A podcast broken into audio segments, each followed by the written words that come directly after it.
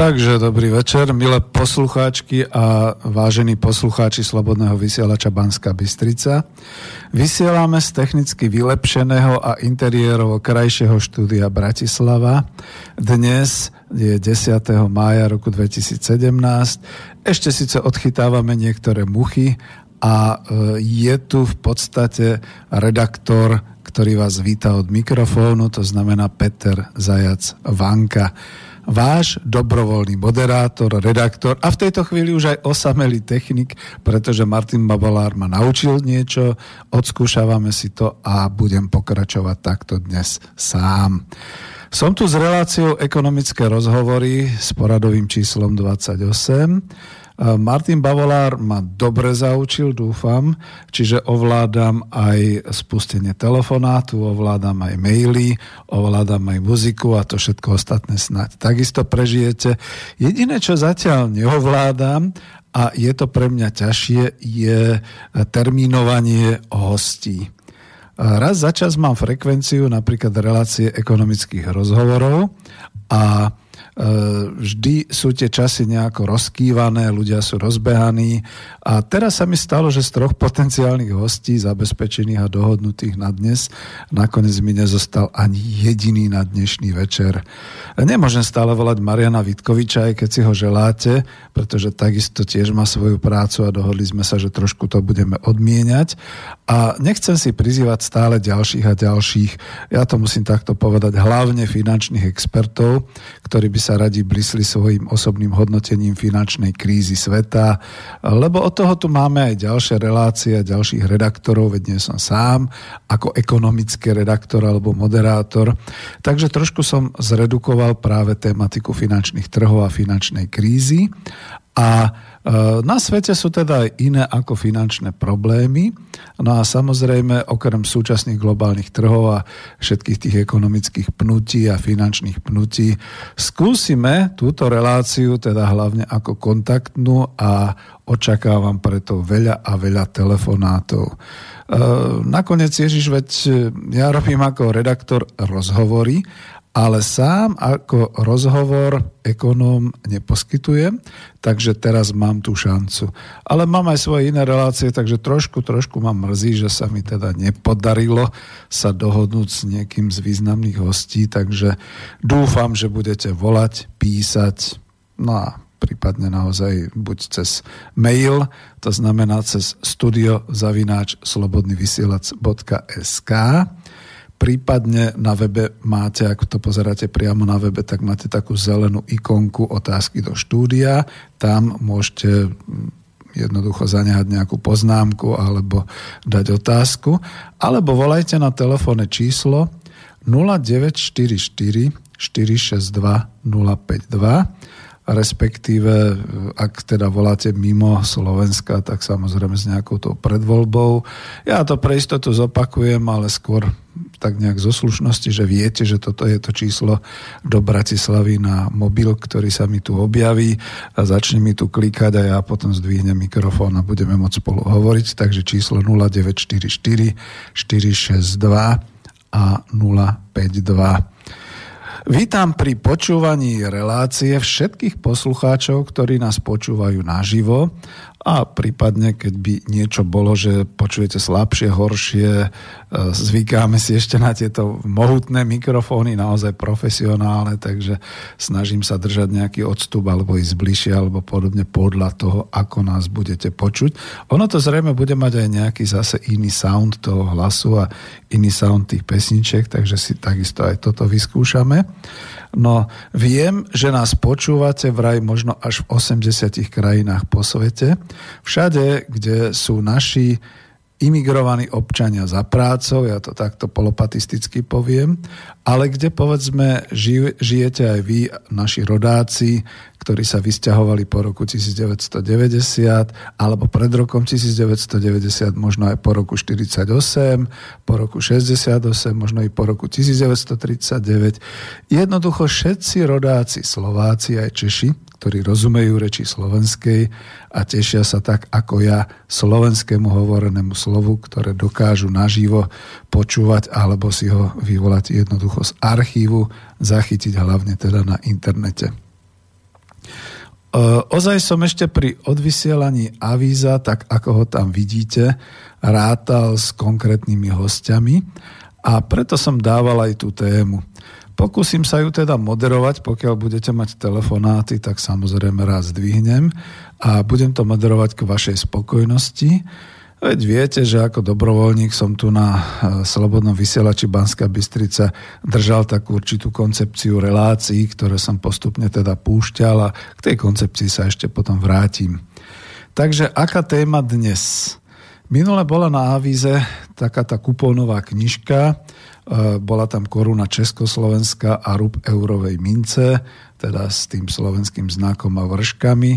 Pre vás mladších narodených po roku 1990 e, to neznamená veľa, že teda tá kupónová knižka mala byť takou vstupenkou do sveta podnikania, do sveta súkromného vlastníctva. Mal sa rozdať celospoločenský majetok eh, Československej socialistickej republiky a z toho teda mala byť postavená tá naša spoločnosť blahobytu, hojnosti už na veky vekov. Amen a koniec dejín.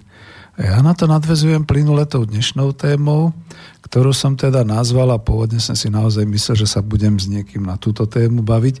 Blíži sa koniec hospodárskych dejín Slovenska? Pýtam sa a pýtam sa aj ja vás, milí poslucháči, ako to cítite vy? Budeme mať ešte nejaké hospodárske dejiny, my ako Slovensko, Slovenská republika integrovaná do Európskej únie? Bude ešte niečo, čo sa v histórii, povedzme o 100 rokov neskôr, v histórii 22. storočia, budú ľudia učiť, že to bolo slovenské, alebo zanikneme ako Veľká Morava rozplynieme sa v stredovekom, respektíve dnes globálnom priestore? E, ja viem, že je to také provokačné, ale e, kedysi dávno, a viem presne aj dátum, lebo to tu mám aj zachytené, presne 9. novembra roku 2011 sme s docentom Františkom Škvrndom z Ekonomickej univerzity Bratislava na klube Nového slova, to je taký ten klub intelektuálov bratislavských, ale pozor, nie je kaviaren, to je trošku niečo iné. Vtedy sme definovali, že máme ekonomiku na Slovensku a nie slovenskú ekonomiku. Tento slogan sa ujal, ja som bol veľmi, veľmi prekvapený, že v podstate sa môžeme tak na poli k tomuto hlásiť spolu s e, docentom Ferom Škvrndom, že máme ekonomiku na Slovensku a nie slovenskú ekonomiku. A ja by som teraz chcel presadiť slogan, veľmi provokačný, že sa blíži koniec hospodárskych dejín Slovenska. A na avíze sú na tých slovenských bankovkách dejatelia od Svetopluka až po Štefánika, Štúr je tam, Vajanský myslím a ďalší. Môžeme venovať časť z tohto e, čo tu máme popísané možno nejakým tým dejinám hospodárstva trošku dozadu. A ja si nechám časť o varovných príznakoch konca hospodárskych dejín na Slovensku. Ja to chcem aj trošku pomenovať a to bude taký úvod a potom kľudne už môžeme rozbaliť aj nejakú takú, nejaké telefonáty alebo diskusiu. E, skutočne ešte aj Martin Bavolár nakoniec, keď ma poučil, keď ma zakoučoval a vyskúšali sme všetky tieto možnosti nového pultu a celej tejto celého tohoto štúdia, tak nakoniec poďakoval a šiel. Ja som mu síce poďakoval, ale najradšej by som ho mal ďalej tú štúdiu, pretože aspoň by to bolo také zdanlivo, že host a moderátor, že teda niekto by aspoň položil otázku, na ktorú by som odpovedal. Takže tie otázky možno budem klásť ja, toto bola tá jedna k tej téme a je to naozaj prime time, čiže taký čas, kde veľa ľudí počúva a ja si to s plnou vážnosťou uvedomujem a za to som sa teda nakoniec aj pripravil, že predsa len, aby to nebolo len také obkecávanie, že niektoré témy som si tu zase trošku rozvinul.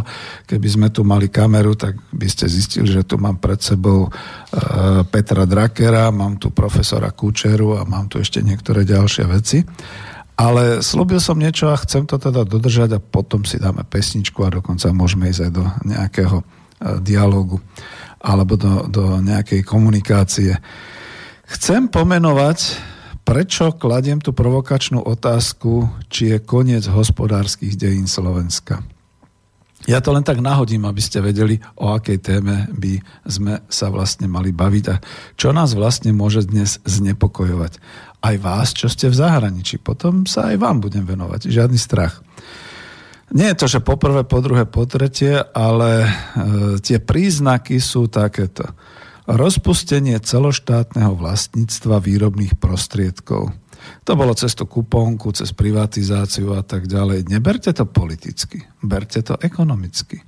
Ekonomicky to totiž niečo veľmi znamená. Čiže to bolo jedno. Rozpustenie celoštátneho vlastníctva výrobných prostriedkov. E, čiže už ich nemá štát, už ich nemá spoločnosť, už ich majú jednotlivci, súkromníci, častokrát sa to dostalo až do rúk teda zahraničných investorov a podobne, viť pôda, viť všetky ostatné veci. Zase nie, že po druhé, ale ďalšie z tých príznakov konca dejín hospodárskych je zrušenie vlastnej meny a tým aj vzdanie sa riadenia hospodárskej stratégie Slovenska. Zrušenie vôbec nejakého národohospodárskeho pohľadu. Zase to budem rozoberať, ale aby sme si rozumeli. Pozrite sa, bratia Češi, čo dnes robia s korunou a ako sa to, s tou korunou vyrovnávajú a podobne. E, prečo teda napríklad ten náš premiér Fico tak veľmi, veľmi vehementne tvrdí, že my chceme byť súčasťou tej silnejšej, tej rýchlejšej Európy. Lebo že ak sa bude merať, že e, euro ku centu, tak my budeme ten malý centík. A možno ani to nie, možno už len zlomok toho centíka. Tretím takým príznakom konca hospodárskych dejín Slovenska je odovzdanie moci nad hospodárením finančným korporáciám. A to sa netýka len v hospodárstve, teda v ekonomike, e, v priemyselných podnikoch, v súkromnom podnikaní. To sa už týka aj domácnosti, to sa týka už aj úspor, to sa týka, dokonca už sa až ide ďalej budúcich príjmov, či sa to týka, ja neviem, životného poistenia, či sa to týka e, sociálneho, zdravotného poistenia, všetkých takýchto vecí. Čiže pozrite sa, aký pochod sme urobili k tomu nášmu koncu hospodárskych dejín. Ďalej, ďalšie premena štátu na údržbára ľudských zdrojov. To by bola téma na ďalšie 3-4 relácie. Možno aj, a vyzývam, že ak teda nejaký ekonóm alebo dostanete sa k niekomu ako odborníkovi, ktorý si trúfa na tieto veci hovoriť, bol by som veľmi rád. Premena štátu na údržbára ľudských zdrojov znamená, že tu už vôbec nejde v tomto globálnom usporiadaní, kam sa Slovensko dostalo, o to, že e, ide o zamestnanosť obyvateľov Slovenska, aj keď vláda sa ešte stále snaží a stále zdanie vytvára, ale ide naozaj o to, aby na tomto území boli vždy k dispozícii nejaké ľudské zdroje pre nejakú výrobu, pre nejaký hospodársky rast, preto aby ten investor, ktorý sem príde, zainvestoval a mal z toho potom samozrejme ten svoj profit. Čiže to. Ďalší z tých príznakov konca dejín je vyvlastňovanie už aj súkromných vlastníkov, hlavne teda tých domácich, e, ktorí majú také tieto malé stredné podnikanie SROčiek a živnostníkov. Respektíve viem, že štát ich ešte držia, Európska únia ešte drží nejakými fondami a podobne, ale to zanikne to postupne zanikne, respektíve zaniká to stále tými technologickými obmenami a tými administratívnymi novými a novými prvkami, prínosmi, ktoré sa vlastne vkladajú do hospodárenia a možno to budeme takisto ešte viac rozoberať, ale ja som toho zase raz pamätník, takže kľudne by som vedel hovoriť o tom, ako sa vlastne ustupovalo, ustupovalo na Slovensku, ako na nejakom bojovom fronte, kde teda mnohí a mnohí končili. A nielen veľké podniky, ale aj štát sa vzdával mnohých funkcií, ako spoločnosť. My sme sa ako spoločnosť vzdali mnohých ekonomických funkcií a mnohých ekonomických riadiacich e, možností a právomocí. No a takisto potom to ide k ľuďom. E, ďalším z tých príznakov, vidíte, už to končí, ale je ich teda veľa, je zrušenie potravinovej výroby a e, tým pádom aj ohrozenie potravinovej bezpečnosti a hlavne strata kontroly nad trhmi neovládanie trhov. Nemusím hovoriť, že som mal reláciu spomienky na socializmus, kde som porovnával uh, túto kauzu, čo kauzu, túto tragédiu dovezeného brazilského mesa s tým, čo sme mali teda dovtedy. Ale tu nie je len to, že to bolo kedysi dávno a že za socializmu. My sme mali tú kvalitu ešte aj v roku 91, 92 a 93. Potom to postupne zanikalo. Veď ja som sám v podstate školil a pracoval pre Slovenský mliekárenský zväz ešte niekedy v roku 96-97. Ale šlo to všetko dolu vodou. No ďalší z tých prvkov je ovládnutie dôchodkov, zdravotného poistenia sociálneho systému cudzím, nie slovenským rozhodujúcim činiteľom. Nemusím ďalej hovoriť, že súkromné zdravotné poisťovne, e, druhý pilier, ktorý vkladá tie peniaze tých sporiteľov kam si na nejaké účty a snaží sa z toho teda niečo mať z dlhých peňazí a podobné veci. No a v neposlednom rade presun celého fondu bývania bankám a developerom. Pretože tu nejde len o to, že samozrejme v 93. sme sa mnohí, ak nie všetci, stali majiteľmi bytov, ale mnohí títo majiteľia bytov a teda obyvateľia, ktorí sú majiteľmi bytového fondu na Slovensku, majú už dnes problém vôbec držať krok s inováciami technológií a s platením za ne.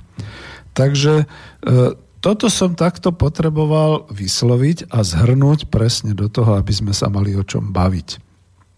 Ja už len ako takú perličku, veľkú perličku poviem, že Zvýraznil som si to tu, pretože keď sa e, vlastne robilo to štúdium a naozaj je to krajšie, modernejšie, tak mi jeden z tých našich kolegov z Banskej Bystrice technik ukázal cenovku z vlajočky Slovenskej republiky. No, to je perlička, ale dám to pred pesničkou.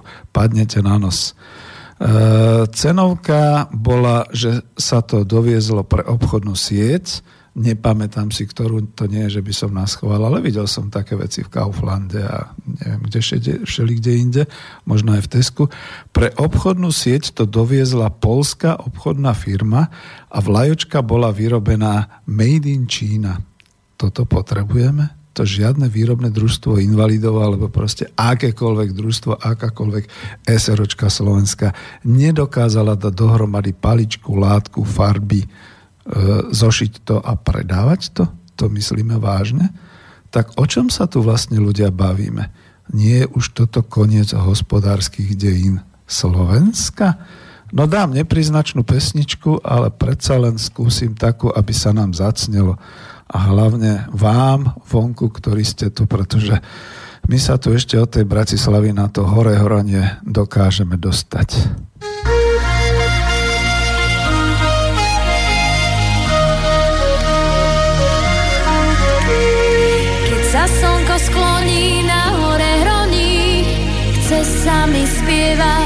zomrieť aj žiť. Keď sa slnko skloní na hore hroní, túžim sa k nebu priblížiť. Na tráve ležím a snívam, o čom sama neviem. V tom vánku, čo ma kolíše, keď je slnko najnižšie.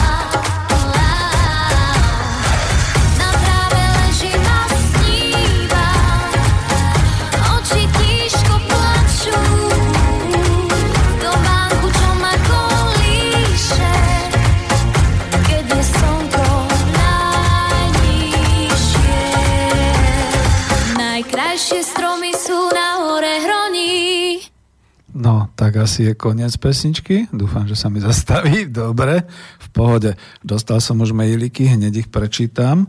Ale s touto pesničkou je spojená ešte jedna vec, čo som chcel nadviazať a trošku tak citovo sa s tým zaoberať.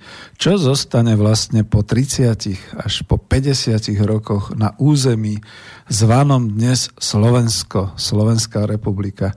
Čo zostane pôvodným obyvateľom tohto územia a či tu vlastne ešte budeme? Ja viem, že provokujem a hm, človek nevie, čo z toho všetko môže byť. Hneď sa pustím aj do tých mailikov, ktoré prichádzajú.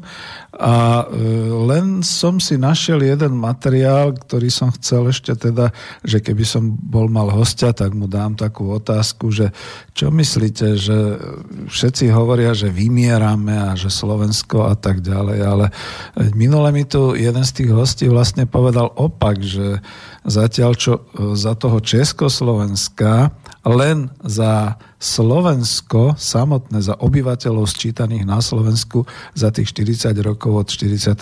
roku pribudlo 1 200 tisíc ľudí a v Čechách ďalší milión, čiže spolu 2,2 milióny za Československo. Koľko vlastne ľudí odchádzalo z tohto nášho územia ohraničeného teda našimi horami, Dunajom, Moravou a na východe s tým e, v tých troch veľkých emigračných vlnách. Ja si zoberiem kľudne materiál, aby ma profesionálni e, publicisti nebili. Zoberiem si materiál, kde tomu poviem aj prameň, čiže Juraj Koník z denníka N 31. mája 2015 písal taký článok a ja z neho len vytrhnem, hnusne vytrhnem ten fakt o emigráciách, tak ako to on písal. Len v troch veľkých emigračných vlnách odišlo zo Slovenska za posledných 150 rokov asi milión obyvateľov, zväčša na západ. Má tam aj presné počty, či ma ohromne potešil, pretože žiaľ Bohu neviem, či by som sa dostal do nejakých úradných štatistických údajov. 583 686 ľudí zo Slovenska v rokoch od 1888 až do Prvej republiky, čiže 1918. Ja tam do, dodávam, že počas hospodárskej biedy a po zrušení nevoľníctva, pozor na to, že oni vtedy predtým ani nemohli ísť, za to je ten dátum zrejme taký, že tam vlastne až bolo v Uhorsku zrušené nevoľníctvo, tuším asi, do, domnievam sa, že až potom samozrejme mohli na tú šívkartu a ísť a podobne. Ďalší údaj je 204 993 občanov alebo obyvateľov Československa, ale teda obyvateľov Slovenska do roku 1938. Znova k tomu pridávam počas hospodárskej krízy. Zhruba 136 tisíc ľudí v tých rokoch 1948 až 1989 No ale ja tu kľudne dodám, že nie na západ, tam sa zabúda, že napríklad aj do Izraela, ja som mal spolužiačku na základnej škole, škole, ktorá sa s nami celkom oficiálne rozlučila a išla do zeme zaslúbenej. To naozaj bolo niekedy, no povedzme, ešte som bol základoškolák, tak okolo roku 1965, 6, neviem, tak nejako. No a ešte tu píše tento pán autor, že aj dnes žijú stá tisíce občanov Slovenska v bohatších západných krajinách, len v Česku, Veľkej Británii, Nemecku a Rakúsku ich pracuje či študuje okolo 4 milióna. Ja mu trošku ten údaj opravím. Dneska sa celkom otvorene hovorí o 300 tisícoch, ale hlavne práce schopných obyvateľov Slovenska Mnohí z nich už zostali vonku aj s rodinami, rodia vonku detí. Minimálne v jednom prípade, pozdravujem, ak by ma náhodou počúvali známi, e, sú tieto deti e, slovenskými napríklad angličanmi. Ono je to taká sranda, že ten malý si hovorí, že som angličák No a my sa smejeme, že to angličák bolo autičko, ale on už hovorí, som angličák. tak to hovoria, čiže trošku už aj takéto komolenie možno slovenčiny, ale sú vonku a nevracajú sa. Naopak, znova to, čo hovorím, e, my sme počas našej republiky, ktorá tu bola, e, vtedy za tých 42 rokov e, pribudlo nás o 1 milión 200 tisíc. Takže ja som tým vlastne chcel iba naznačiť a povedať tú skutočnosť, že E, my strácame tú hospodárskú samostatnosť, alebo vyzerá to na koniec dejín hospodárskych, ale má to obrovské aj sociálne a podobné súvislosti. No idem sa pozrieť na mail, mail, ktorý mi poslala, no vidíte, ja sa teraz musím nakloniť, trošku mi tu ergonometria chýba. E, mail, ktorý som dostal od Maroša. Dobrý večer páni, moja otázka, či sa nepodmienený príjem nakoniec nepresadí vďaka bankovému sektoru, aby ľudia alebo banky mali aspoň isté splátky úverov. U Maroš, to sme skočili kde si úplne, ale nie že inám, ale e, kľudne to poviem z tej roviny celospoločenskej, celoštátnej, až podnikovej klesáme až na tú úroveň individuálnu, aj keď je to teda banková úroveň, máte pravdu. A skúsim odpovedať stručne, ale výstižne. Ale veď určite. E, myslím si, že lavičiari, ktorí presádzajú a presadzujú ten nepodmienený základný príjem, eh, podľa ktorého si fandia, že každý občan dostane, ja neviem, 500 eur na ruku, či robí, či nerobí, alebo 500 eh, eur na účet a tak ďalej, a že to bude ničím nepodmienený príjem. Veď eh, to budú organizovať zase banky. Spomeňme si, ako to organizovali pri druhom dôchodkovom pilieri, ako to organizovali pri životnom poistení, ako to banky banky organizujú pri e, nemocenskom poistení a tak ďalej. Čiže pre nich je to zase big business anglicky povedané. Bude to o tom istom a znova celý ten bankový sektor sa bude zachraňovať tým spôsobom, že každý dostane na účet nejaké peniaze a bude to mať. Tu sú dva rozdiely.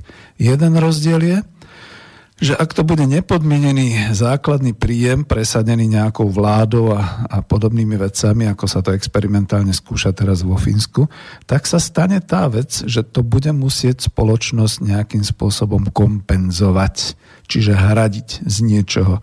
Neviem si predstaviť, že či budú ďalšie úvery si brať štáty a vlády, alebo ako to bude, pretože pochybujem, že korporátny kapitalizmus, respektíve zahraniční investori sa poskladajú na určitý nepodmienený blahobyt našim občanom. To tak e, vo svete momentálne nechodí. To by musela byť nejaká obrovská zmena spoločenská a politická.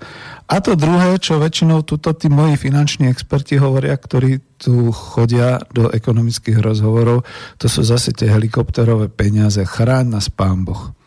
My nemáme zatiaľ tak vyspelé obyvateľstvo a občianstvo, aby si, e, aby si uvedomilo, že keď sa jedného dňa zjaví na ich účte povedzme 500 eur, len tak z ničoho nič, oni ich kľudne minú, oni ich kľudne použijú. A ani sa možno nebudú pýtať, odkiaľ tie peniaze došli, budú čúšať a hlavne ich budú chcieť rýchle minúť, aniž by si potom prečítali nejaké podmienky, kde si ako si zaslané, väčšinou dneska už aj elektronickou poštou, takže to ani neuvidia na tých svojich iPodoch poriadne, kde je napísané, že splatnosť je dovtedy a dovtedy a tým, že tie peniaze prijali, tak sa Bianko podpísali v nejakém, k nejakému možnému exekuč, exekučnému konaniu, ktoré potom bude nasledovať, keď tie peniaze včas nevrátia, respektíve s nejakými úrokmi alebo podobne. No ale vidíte, to som nejak odpozoroval od svojich kolegov, ktorí sem chodili, od svojich kolegov e, finančákov a snáď som to zodpovedal. Ďalší mail, ktorý došiel, e, je to od Márie, vy viete dobre, že nečítam celé mená pre istotu, ale skúsim ho teda prečítať. Dobrý večer, ďakujem za reláciu. Pardon. Pardon, napil som sa. Nemám tu hostia, takže to musím takto striedať. E, slovenské hospodárstvo by sa malo orientovať na východ, píše Mária. Spolupráca Rusko, Čína a V4 Á, jej, to není dobré, keď začínam kašľať. Kto ma to vystrieda? Uh, Spolupráca Čína, Rusko a V4 by mala veľký potenciál pre nás. Zachytila som správu, že Ruská federácia zavádza platobné karty v Európe, majú sa volať MIR. Viete o tom bližšie informácie? Ďakujem a pozdravujem vás, Mária. No, začnem odzadu. Viem, že tie karty skúšali, nie som si istý, či už platia a hlavne, či už platia v Európe. Ten systém MIR vlastne mal v tom čase e, chladnejúcej a chladnejšej ekonomickej studenej vojny s Ruskou federáciou nahradiť e, tieto systémy, ktoré máme my tu na kartách, e, to znamená Mastercard a Visa a podobne.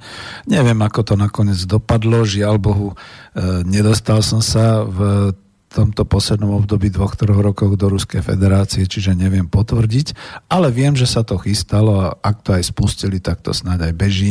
Neviem, či to beží aj v zahraničí, zatiaľ pochybujem. E, na tú druhú otázku, spolupráca, no viete, to je presne to, o čom hovorím a to už bude aj k tejto téme. My sme sa momentálne tým, že sme sa rozpustili, už nie sme Československo, ale sme Česká republika a Slovenská republika. Potom sme dlho, jak si furt chceli do tej Európy, aniž by sme si uvedomili, že my sme tam od začiatku, od 9. storočia, ba, od 6. storočia, keď Slovania, naši prapredkovia prišli na toto naše územie stredoeurópske, takže my sme nikam neodišli a nikam sa nemusíme ani vracať. E, my sme tu, ale sme sa rozplynuli po roku 2004 do Európskej únie.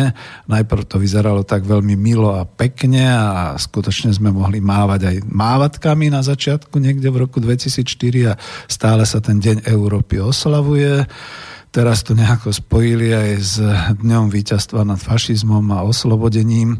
Takže to je také zaujímavé, že nakoniec 9. mája sa všetko ako v roku 2017 spojilo dohromady a e, netáram, netrepem, chcem to naozaj uviezť na tú pravú mieru. Momentálne je tá situácia taká, že si jednoducho v mnohých oblastiach hospodárskych a bankových musíme pýtať povolenie od eurozóny. Nielen kvôli tomu, že máme euro, ale aj teda od hospodárskeho systému Európskej komisie, Brusel a tak ďalej.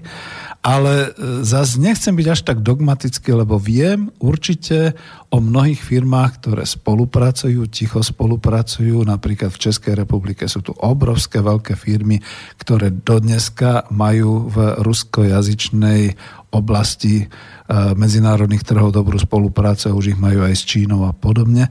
My sa tu na Slovensku tak dosť vyhovárame, to budem potom ďalej uvádzať, pretože tu chýba taký ten veľký podnikateľský živel. My tu máme veľmi veľa už teda to, takých skôr stredných a malých podnikateľov a to už potom niekedy znamená, že samozrejme ja som to zažil, že keď som s niekým hovoril o tom, že dobre vycestujeme do Ruskej federácie, dobre budeme tam bývať týždeň, dobre potrebujeme takéto a takéto veci a proste spravil som rozpočet, tak sa živnostník chytil za hlavu a povedal, nie, nie, nie, to, toto my nebudeme robiť. No tak ďalej potom môžeme tvrdiť, že sme e, nejako blokovaní a podobne. A je to tou malou ekonomickou silou, akú máme. No a ďalšia vec, ktorú ešte teda k tomuto treba povedať, samozrejme, že my sme spravili dosť veľkú chybu, keď sme celkovo strátili tú svoju hospodárskú samostatnosť aj v podnikoch, aj v bankách a trošku aj v tej menovej oblasti a v týchto stratégiách, pretože e, naozaj sa teda musíme orientovať tam, kde sa orientujú tie hlavné ekonomické možnosti ako Nemecko a Francúzsko a Británia a, a nakoniec aj Spojené štáty pre nás v tomto smere. A potom samozrejme premiérovi ani nezostáva nič iné, len rýchlo, rýchle hlásať e, lojalitu a povedať, že my chceme byť v tej rýchlejšej Európe a že teda samozrejme my chceme byť s nimi a tak ďalej a tak ďalej.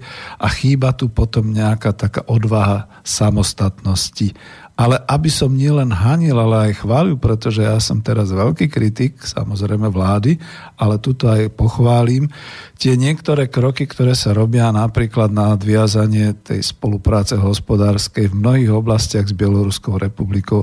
Ma prekvapilo, nie že dojalo, ale prekvapilo, pretože tie podniky, ktoré menoval napríklad pán premiér Fico, to boli podniky e, v mojej teritoriálnej oblasti, keď som pracoval ako exportér a zase kolegovia, pokiaľ by počúvali, tak si môžu na, domysleť, že až mi trošku zvohol zrak, keď som počul, že zase je tam nejaká firma Belomo, kam sme dodávali uh, sústružnické centra a nejaké podobné veci. Čiže až mi je ľúto, že už je pre mňa pozde, že už som dôchodca ale tak dúfam, že sa nejaké tieto hospodárske kontakty rozvinú. A cez to Bielorusko, špeciálne kvôli tomu to hovorím, naozaj e, potvrdzujem slova premiéra Fica, že sa dá dostať až na tie eurázijské trhy, pretože to je skutočne dnes veľký eurázijský trh definovaný Ruskou federáciou, ďalšími krajinami e, bývalých nezávislých štátov, Kazachstanom, Bieloruskou, až po Čínu a tak ďalej. Čiže tam toto takto funguje. No ale dobre, ďakujem veľmi pekne. Kľudne, až budete mať chuť na telefón, tak aj telefón.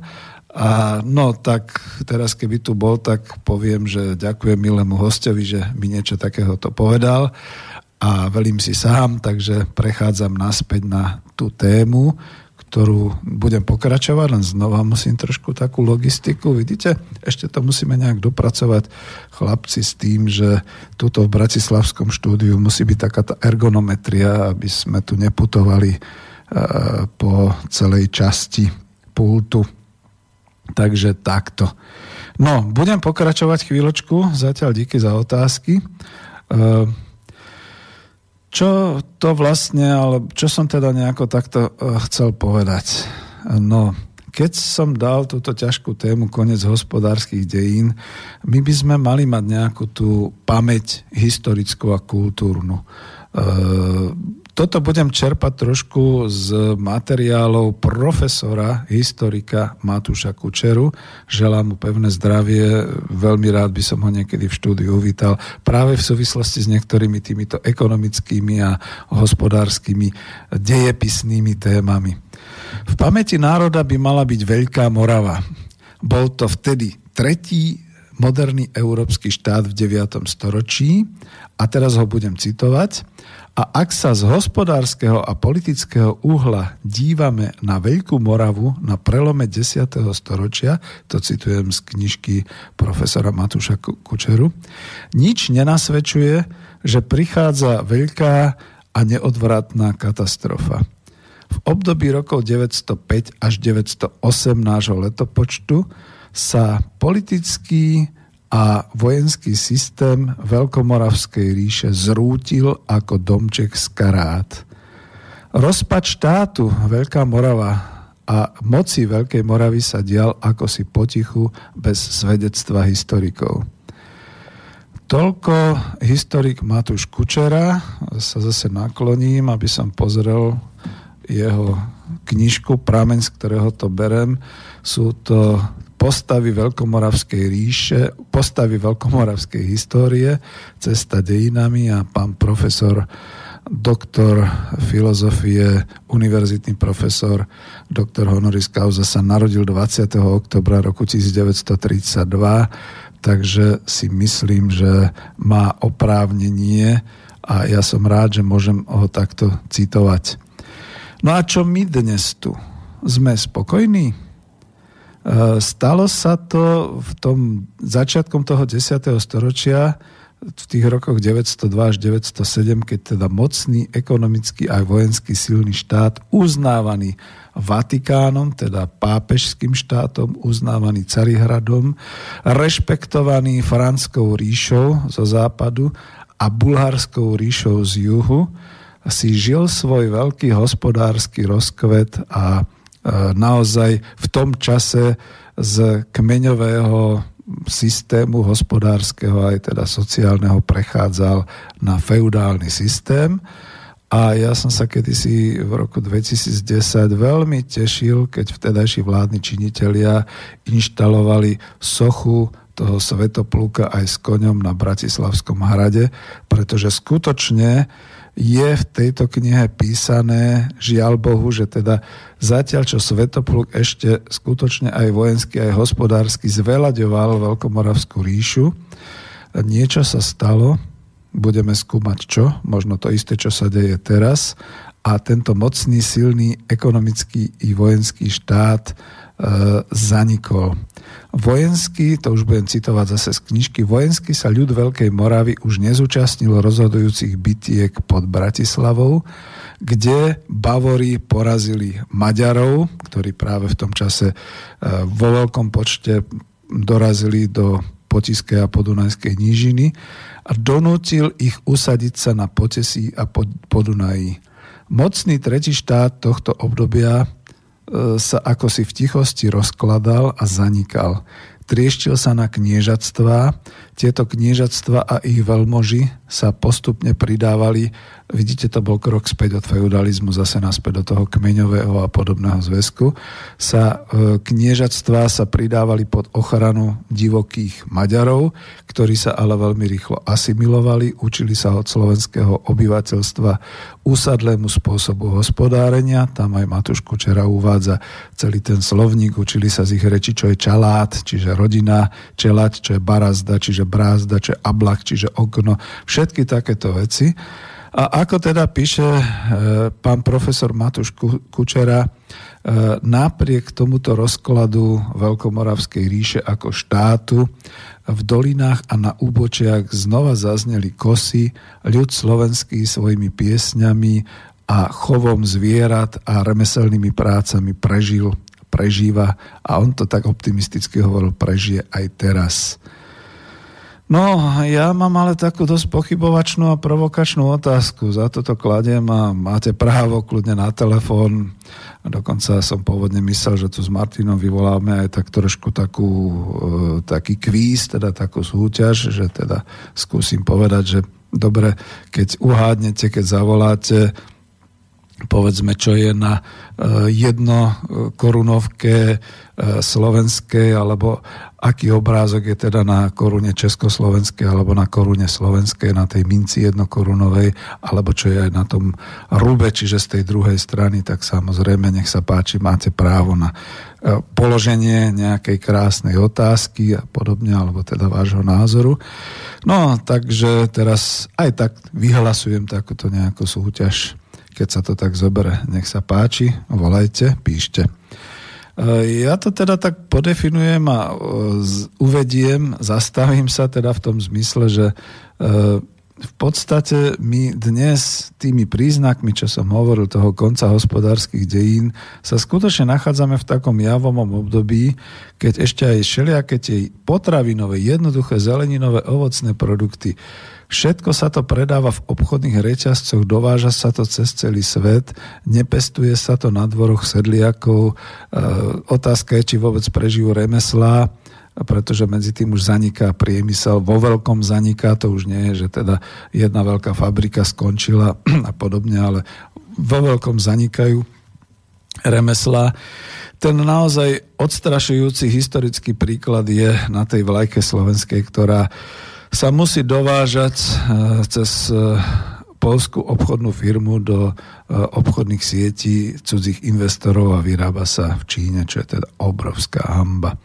Či teda, teda prežije celý ten náš hospodársky systém, keďže už nemáme ani vlastnú menu, vo výrobe a všade v celom hospodárskom živote sú tu majiteľmi cudzinci, nevyvolávam žiadnu nenávisť ani nič podobné, veď v podstate postupne sem prichádzali dokonca od roku 90, ale oni sú už cudzinci až tak, že naši drobní a strední podnikatelia sa stávajú ich no musím to tak povedať, aj keď samozrejme za to dostávajú doplatené, ich, ich, eh, oni im prislúhujú, stávajú sa ich služi, služobníkmi, pretože obstarávajú im lokálne služby, ktoré by boli povedzme dráhe na nejakú logistiku, na nejaký dovoz a podobne a plne závisia na, na uh, týchto objednávkach uh, týchto cudzích investoroch.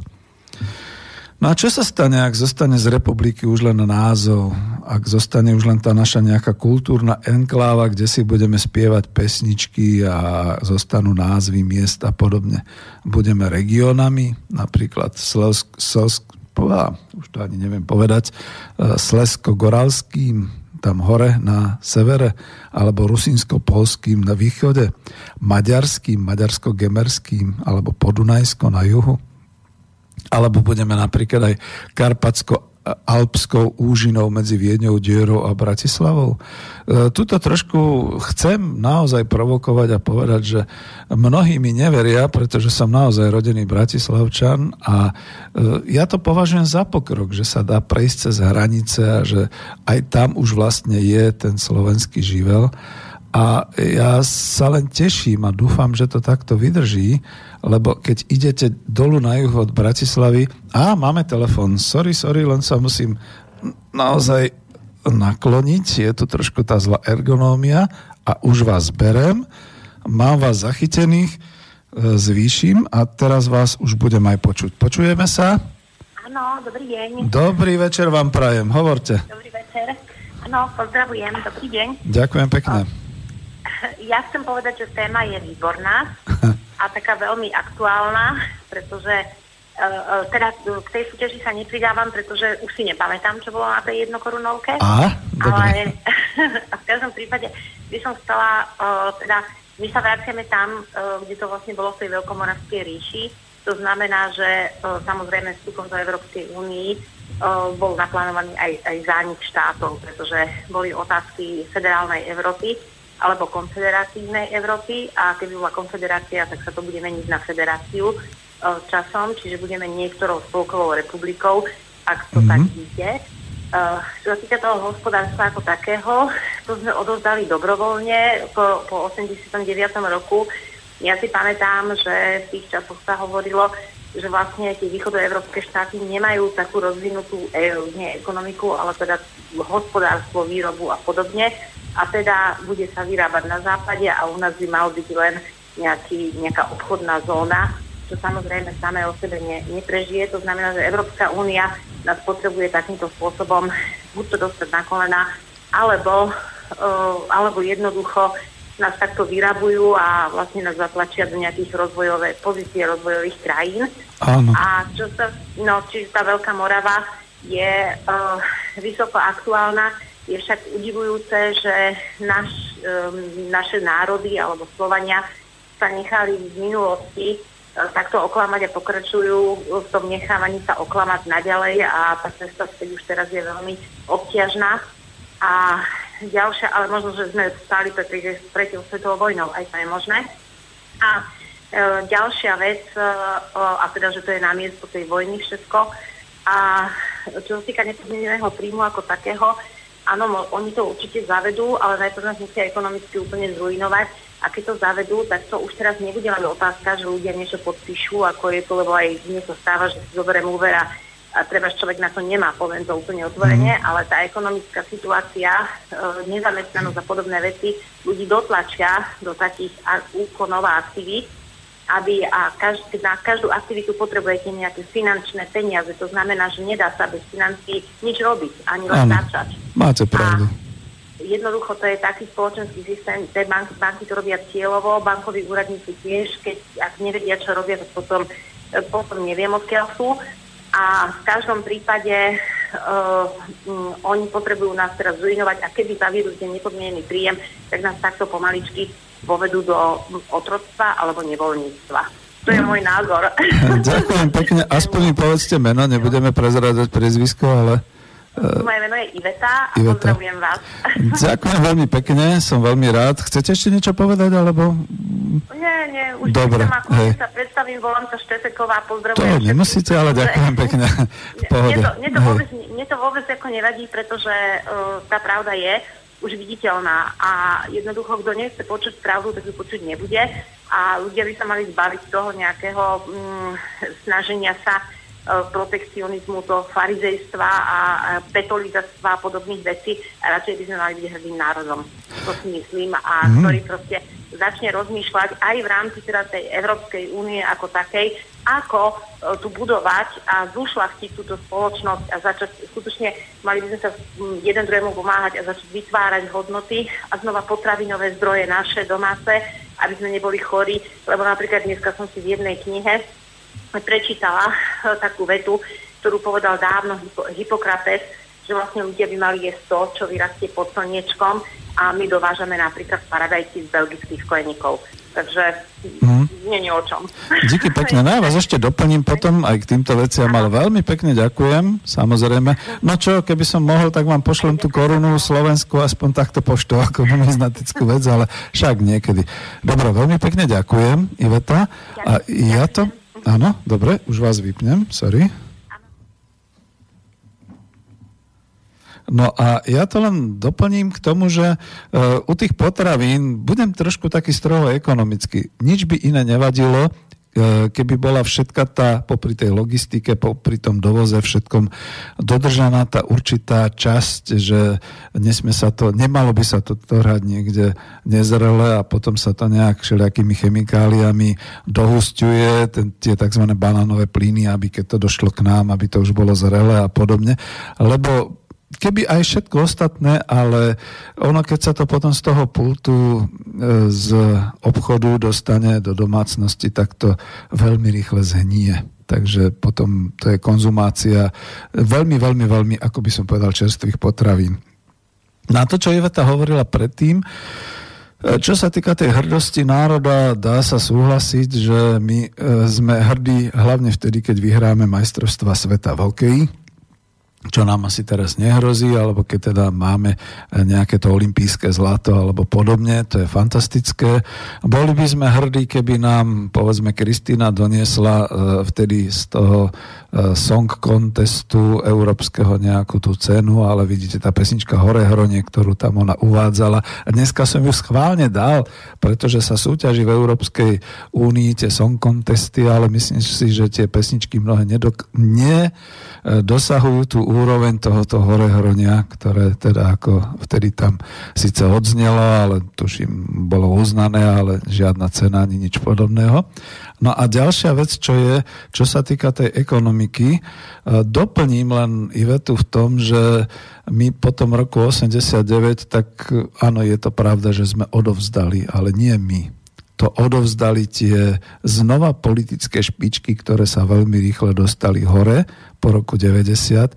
Potom to všetko, čo bolo privatizované a rozdané a všetky takéto veci, ešte aj tam by sa dalo zachrániť. Ja stále hovorím, že nie je ten svet úplne až taký čiernobielý, povedzme, bez toho, že by som počúval túto, toho pána Mečiara na Slobodnom vysielači, nepočúval som ho, ale bez toho eh, viem si predstaviť, že obhajoval nejako tú slovenskú štátnosť a takéto veci. Reakcia na rozdelenie, na oddelenie sa bola presne v tom, že kladiem takú provokačnú otázku. No a čo by sa bolo stalo, keby sme boli zostali Československom a tá privatizácia by šla, ale to, namiesto toho cudzieho kapitálu by to bol ten český kapitál. Tu bola zrejme veľká obava, že sa stane niečo ako za kapitalizmu počas Prvej republiky, keď sa stiahovali výrobné prostriedky zo Slovenska. Boli tu štrajky, potom samozrejme strielalo sa do robotníkov, všetky takéto veci. Toto zase lavičiari vedia do tých dejín nejak zakomponovať, že takto to bolo. Čiže boli nejaké obavy, ale pokračovalo sa ďalej a žiaľ Bohu, neustrážili sme si no neviem ako to povedať, jednoducho neustrážili sme si vlastný dvor. Píše sa rok 2017 a my skutočne ako keby hospodársky zanikáme ako nejaké samostatné územie. Napriek tomu, že tu všetko kryštalizuje, že je to tu krásne a naozaj teším sa, keď príde niekto na návštevu ako obyvateľ Bratislavy, že ho povodím, poukazujem. Mnohé veci sa renovovali. E, bol tu minulý kritik, e, ten môj host, čo hovoril o tom, že nemáme metro, aká hamba a podobne. No ale napríklad tá električka, tá obojstrana, ktorá chodí teraz až do Petržalky, to je nádhera, to je krásne krásny kus, exemplár dopravného prostriedku, až sa to niekedy nehodí medzi niektoré ulice a niektoré domy. No ale to je všetko o tom, že to už dnes nie je naše. Ako dokonca, aj keby som ako Bratislavčan mal povedať, čo je tvoje, Peter, z toho, tak im ukážem ten byt, ktorý mám, tak im ukážem to 12-ročné auto, ktoré mám a ukážem im moju rodinu, že toto je moja rodina a tak ďalej. Čiže už naozaj ten pocit toho spoluvlastníctva a vlastníctva skoro sa vytratil. Dobre, ale ďakujem pekne. Nebudem komentovať tie telefóny, ja si dám pozor. Veľmi pekne ďakujem za tento e, telefonický príspevok a idem pozrieť na maily než sa teda pustím do niečoho ďalšieho. Uh, áno, Štefan vyhráva, pretože napísal uh, rubová strana a lícna strana, uh, zrejme tej koruny uh, slovenskej, uh, gotická drevená soška Madony s dieťaťom stojacej na polmesiaci z obdobia okolo roku 1500 pochádza z Kremnice. Štefan, ďakujem. No, ja mám takú mincu, ale zase no, nebudem vám ju posielať, ono by to bolo drahšie, poštovné a podobné veci. A zase, ja som tiež tak trošku numizmatik, takže díky. Prezradil ste to tým pádom, súhlasím. A na lícnej strane, uh, pozor, uh, ono to bude opačne. Lícna strana je vždy tá prvá. Ak sa nemýlim, ak sa mýlim, zavolajte, napíšte. Čiže opačne to bolo. Lícná strana, na líce, čiže z tej prednej strany je tá gotická drevená soška Madony a na rubovej strane, čiže na tej otočenej, je štátny znak Slovenskej republiky, áno, názov štátu a rok razby. Výborne, takže niečo sa aj učíme, to je veľmi dobré, že sme nezabudli a vlastne keď sa pozriete a zväčšíte si obrázok aj z toho avíza, tak to máte takto takto znázornené. Takže Štefan, nech sa páči, vyhrali ste zvlášť špeciálne otázku, zavolajte alebo napíšte a samozrejme odpoviem. To je to. Nemôžem dokonca už ani povedať, že by ste mohli vyhrať povedzme knihu, však ma tu poznáte, keby neboli telefonáty a podobne, tak poviem aj niečo k takýmto veciam. Tá Coop Industria, tá moja kniha sa rozdala. Nebudem robiť reedíciu zatiaľ, lebo ešte na to nemám, som v trošku inom postavení. Možno sa pustím, a už som sa pustil aj do písania takej tej ďalšej časti, skôr ako prečo Coop Industria a tak ďalej. Takže no nepošlem vám, ale budem rád, keď zavoláte a dáte otázku. Zatiaľ teda ďakujem pekne. Máme pol desiatej za chvíľu, ale dobre, prejdem zase, ergonomicky si to trošku otočím e, od telefónu, ale kľudne zavolajte, ja si to všimnem a budem potom e, to riadiť, aby e, sa dalo počúvať. Takže my sme sa zastavili vtedy niekde tam, že čo keď to budú rôzne regióny a či potom budeme Bratislavskom a Košickom a Trenčínskom a Strnavskom alebo Spišskom a Bystricko-Zvolenskom a podobne, ako sa budeme nazývať. Ale či to už potom nebudú len také historické názvy niečoho, čo jednoducho, kde už bude žiť nejaké medzinárodné obyvateľstvo a možno to budeme aj my, alebo budú to naši potomkovia, naši vnúci, možno budú hovoriť po slovensky, možno už ani nebudú hovoriť po slovensky a možno budú mať už len nejaké kultúrne spomienky. E, dobre. Prečo som dával a prečo som teda e, vlastne uvádzal aj tieto jednotlivé znaky? Možno toto vás ešte bude zaujímať. Potom sa pozriem a prípadne dáme aj pesničku. Eh, keď som hovoril o tom, že blíži sa, eh, alebo ako to teda máme s takým tým koncom hospodárskych dejín Slovenska a pardon, prečo? Eh, ja, ktorý vždy všetky tieto ekonomické rozhovory vedem a chcem zakončiť v takom optimistickom duchu, trošku tak púšťam hrôzu, alebo teda tak varujem, že čo sa môže stať a prečo sa vás pýtam, ako to cítite aj vy. Dal som také určité príznaky. Som ekonom, čiže nebudem hovoriť o politických veciach, aj keď častokrát sa to tak prelína, ale napríklad aj to rozpustenie celoštátneho vlastníctva výrobných prostriedkov. E, Iveta hovorila, že sme sa vzdali Áno, bolo to tak. E, je treba spomenúť aspoň tou jednou vetou. E, pamätám si, že skutočne sa rozmýšľalo, čo by bolo lepšie, akým spôsobom. Ja napríklad som v, tém, v tom čase bol elev novinársky v Novom slove, kde sme myslím, že aj písali s ďalším autorom presne na tú tému, že čo to znamená tá kuponová privatizácia, či to urobí z každého občana Československa milionára, alebo ako to vlastne bude ale podľa faktov.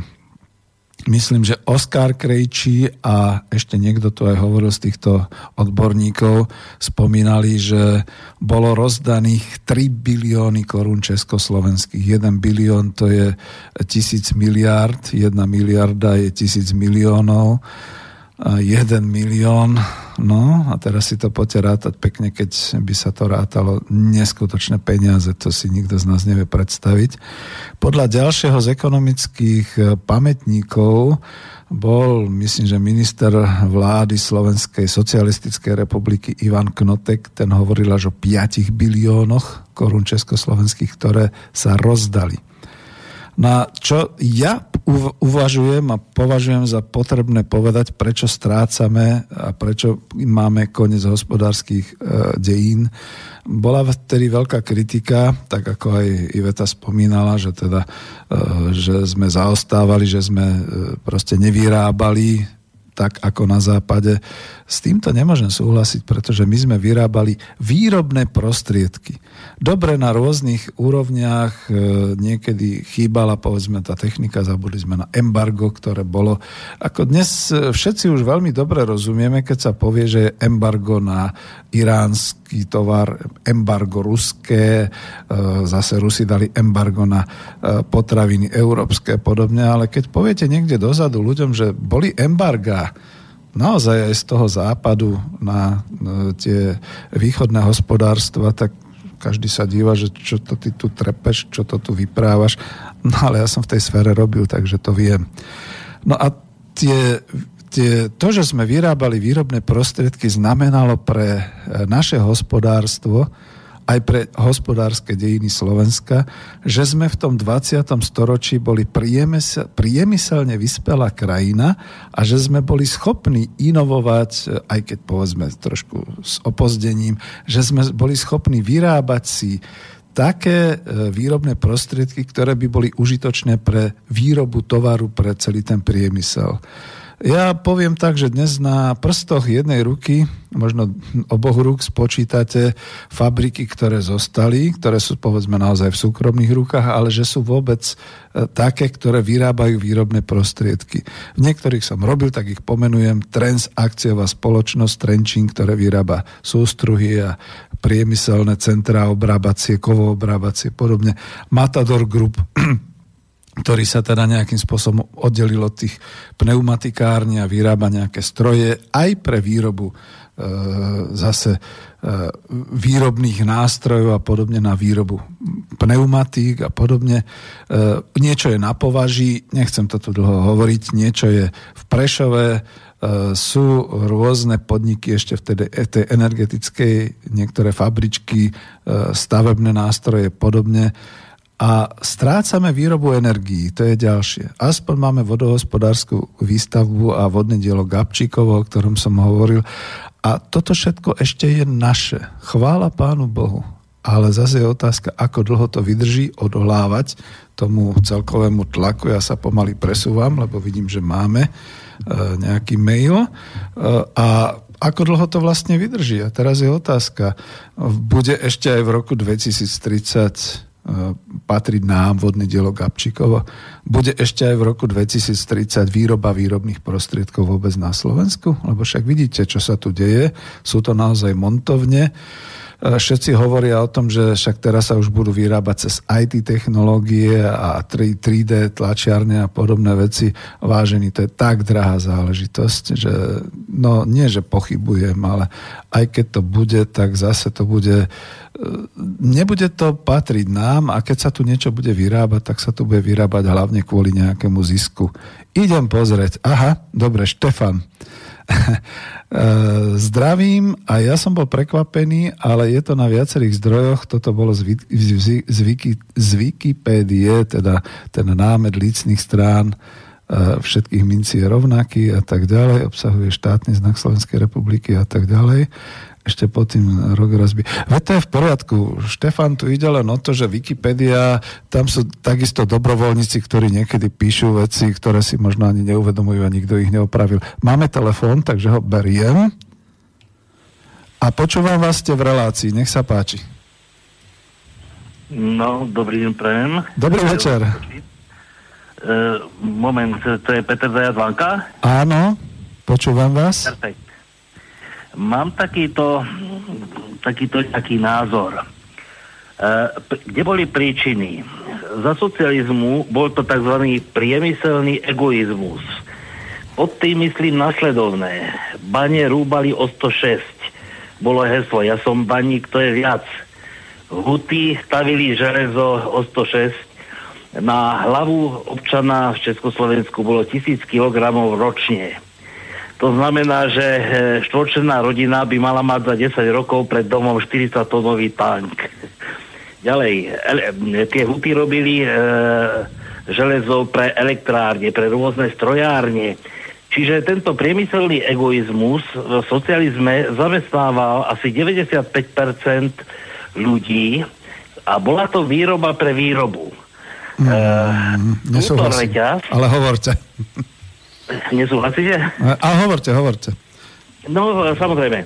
E, čiže e, na západe tento reťazec bol prerušený a e, viacej sa dávalo do spotrebných tovarov. Ďalej, chyba bola trošku aj v školstve, lebo vysoké školstvo nezameriavalo sa na výskum, vývoj, to znamená na konštrukčné, konštrukčný výskum a technologický. Tým pádom sme postupne tratili know-how, Napríklad výroba motocyklov, niekedy boli povojnové motocykle, ja neviem, perák, potom kývačka, perfektné. Lenže tým pádom, že slovenské aj české strojárstvo začalo zaostávať, tak strácali sme trhy, už nikto nechcel ani slovenské motocykle, e, automobily taktiež e, nemali svoje ako parametre, napríklad Škoda Favorit a tak ďalej. A samozrejme, že to navezuje aj na chýbajúce investície. Čítate to, alebo to máte z vlastnej hlavy? Prepačte, že vás prerušujem, lebo s mnohými vecami nesúhlasím, len potrebujem vedieť, že či to máte nejaký zdroj, alebo to je vaša myšlienka. No takto, je to moja myšlienka, Dobre. môžete samozrejme že oponovať, ale ten priemyselný egoizmus bol úplne zjavný No, môžete mi samozrejme, že oponovať, môžeme to rozdebatovať, keď chcete. No, ale to chcem, tým... to chcem, ale už, už teraz vás ako doplním, alebo sa opýtam. Priemyselný egoizmus e, v ktorej dekáde? Pretože viete, vy hovoríte o tom, že Západ e, to prerušil a že spotrebný priemysel a podobne. Uvedomujete si, že čo robí momentálne Západ? Že v podstate vyhadzuje všetku tú špinavú a ťažkú prácu, naozaj tie montovne k nám a podobne. A on si tam poneháva už nejaké tie ITčka, službičky a podobné veci. Veď to isté robil aj vtedy. To znamená, že áno, Európa, aby sme sa vyjadrovali presne, Európa zastavila mnohé, povedzme v Porúri a v Poríni, tie ťažké ťažobné práce a hutníctvo a podobné veci, pretože mala to kam exportovať. Mala to kam vymiestniť všetky tie ťažobné fabriky a všetky tieto veci. A samozrejme, my sme potom vyzerali ako takí trckové, ak vy hovoríte, že priemyselný egoizmus, to nebol priemyselný egoizmus, to bolo to, že Československo medzi ostatnými krajinami s tým, že už predtým tu bol teda ako naozaj kapitalizmus, ktorý mal tieto skúsenosti, bol považovaný za nosný, ako nosné hospodárske odvetvie, ktoré toto všetko robilo. A z toho sme mali predsa obrovské, z toho sme ťažili obrovské finančné hodnoty a obrovské hodnoty, povedzme, mali sme naozaj zadarmo ten plyn, tú ropu a takéto veci. Ale teraz vás nemám hovoriť, pretože nechcem v žiadnom prípade, že vás ako nenechám hovoriť alebo zastavím, ale dobre polemizujeme, pretože máte pravdu len do tej určitej miery, že e, toto tu bola určitá etapa, ktorá práve už sa začala niekde v tých 80 rokoch prekonávať. A práve to nezvládnutie toho prekonania tej etapy, etapy možno spôsobilo ten váš pohľad. Pokračujte. No v podstate súhlasím, a samozrejme, že aj s vašim názorom, len skutočne e, pád toho socializmu okrem iného bol spôsobený aj tým, že na trhu nebol dostatok e, priemyselne vyspelého tovaru. Oh, Napríklad, to musím vás zastaviť, no. prepačte, to je iná téma. My sa dnes nezaoberáme pádom socializmu, my sa dnes e, no, áno, zaoberáme chápem. koncom hospodárskych dejín Slovenska a znova to, čo hovoríte, prosím vás pekne, pokiaľ je to váš osobný názor, ja vám ho brať nebudem, ale musím vás upozorniť, že žiadny hospodársky socializmus tu no. nepadol. Tu jednoducho e, na základe toho, čo sme tu mali, vzniklo určité politické a sociálne pnutie, neviem ako to nazvať, aby sme to teda dokončili veľmi rýchle. A po roku 1990 došlo ku prevratu majetkovému, takže doteraz, doteraz žijeme vlastne z toho celého, čo sa vybudovalo za tých predchádzajúcich rokov. Takže tu vás musím opraviť, prosím vás pekne, ako skúste sa vyjadriť k tomu koncu hospodárskych dejín.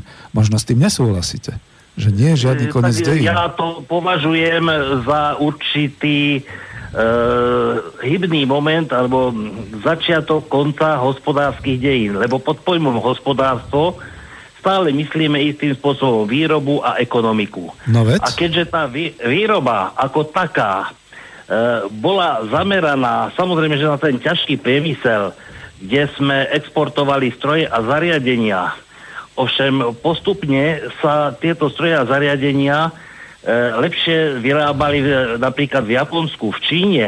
Napríklad u nás vysoké školstvo, e, numericky riadené obrábacie stroje, už nestíhalo držať trend. E, kamarát bol v Číne. Opýtam sa vás, zastavím vás znova, opýtam sa vás, aký ano. ste ročník, aby ste mi potvrdili, že hovoríte z vlastnej hlavy a z, povedzme... No samozrejme, ja som ročník 49. Výborne, ja som ročník 55, 40. tak už si tu budeme ano. rozumieť. Uh, viete, a lebo hovoríte o CNC strojoch a podobných veciach. Uh, v roku 1989 ešte všetky tieto stroje boli naozaj len v Japonsku a nemali ich mnohé iné krajiny. A keďže boli v Japonsku, skúste si položiť otázku, prečo boli v Japonsku a prečo povedzme Spojené štáty sa spametali hodne neskoro, že ich Japonsko predbehlo. Ako nemôžete to uvádzať, že toto je nejaká no. naša príčina. Pádom našej ekonomiky to, ako musíme si povedať na rovinu, je hádam až to, čo sa dialo po roku 90.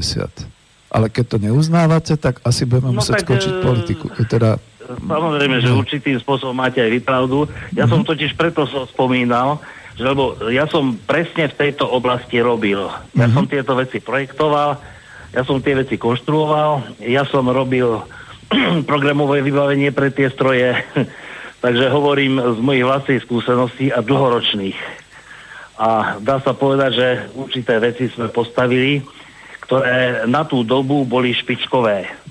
Čiže preto uh, o tých NC strojoch viem trošku viacej ako iní ľudia. Ale určite mi poviete, že v roku 1988 ešte boli CNC stroje len v plienkach. Viete, čo sme vtedy mali? Dosky plošných spojov?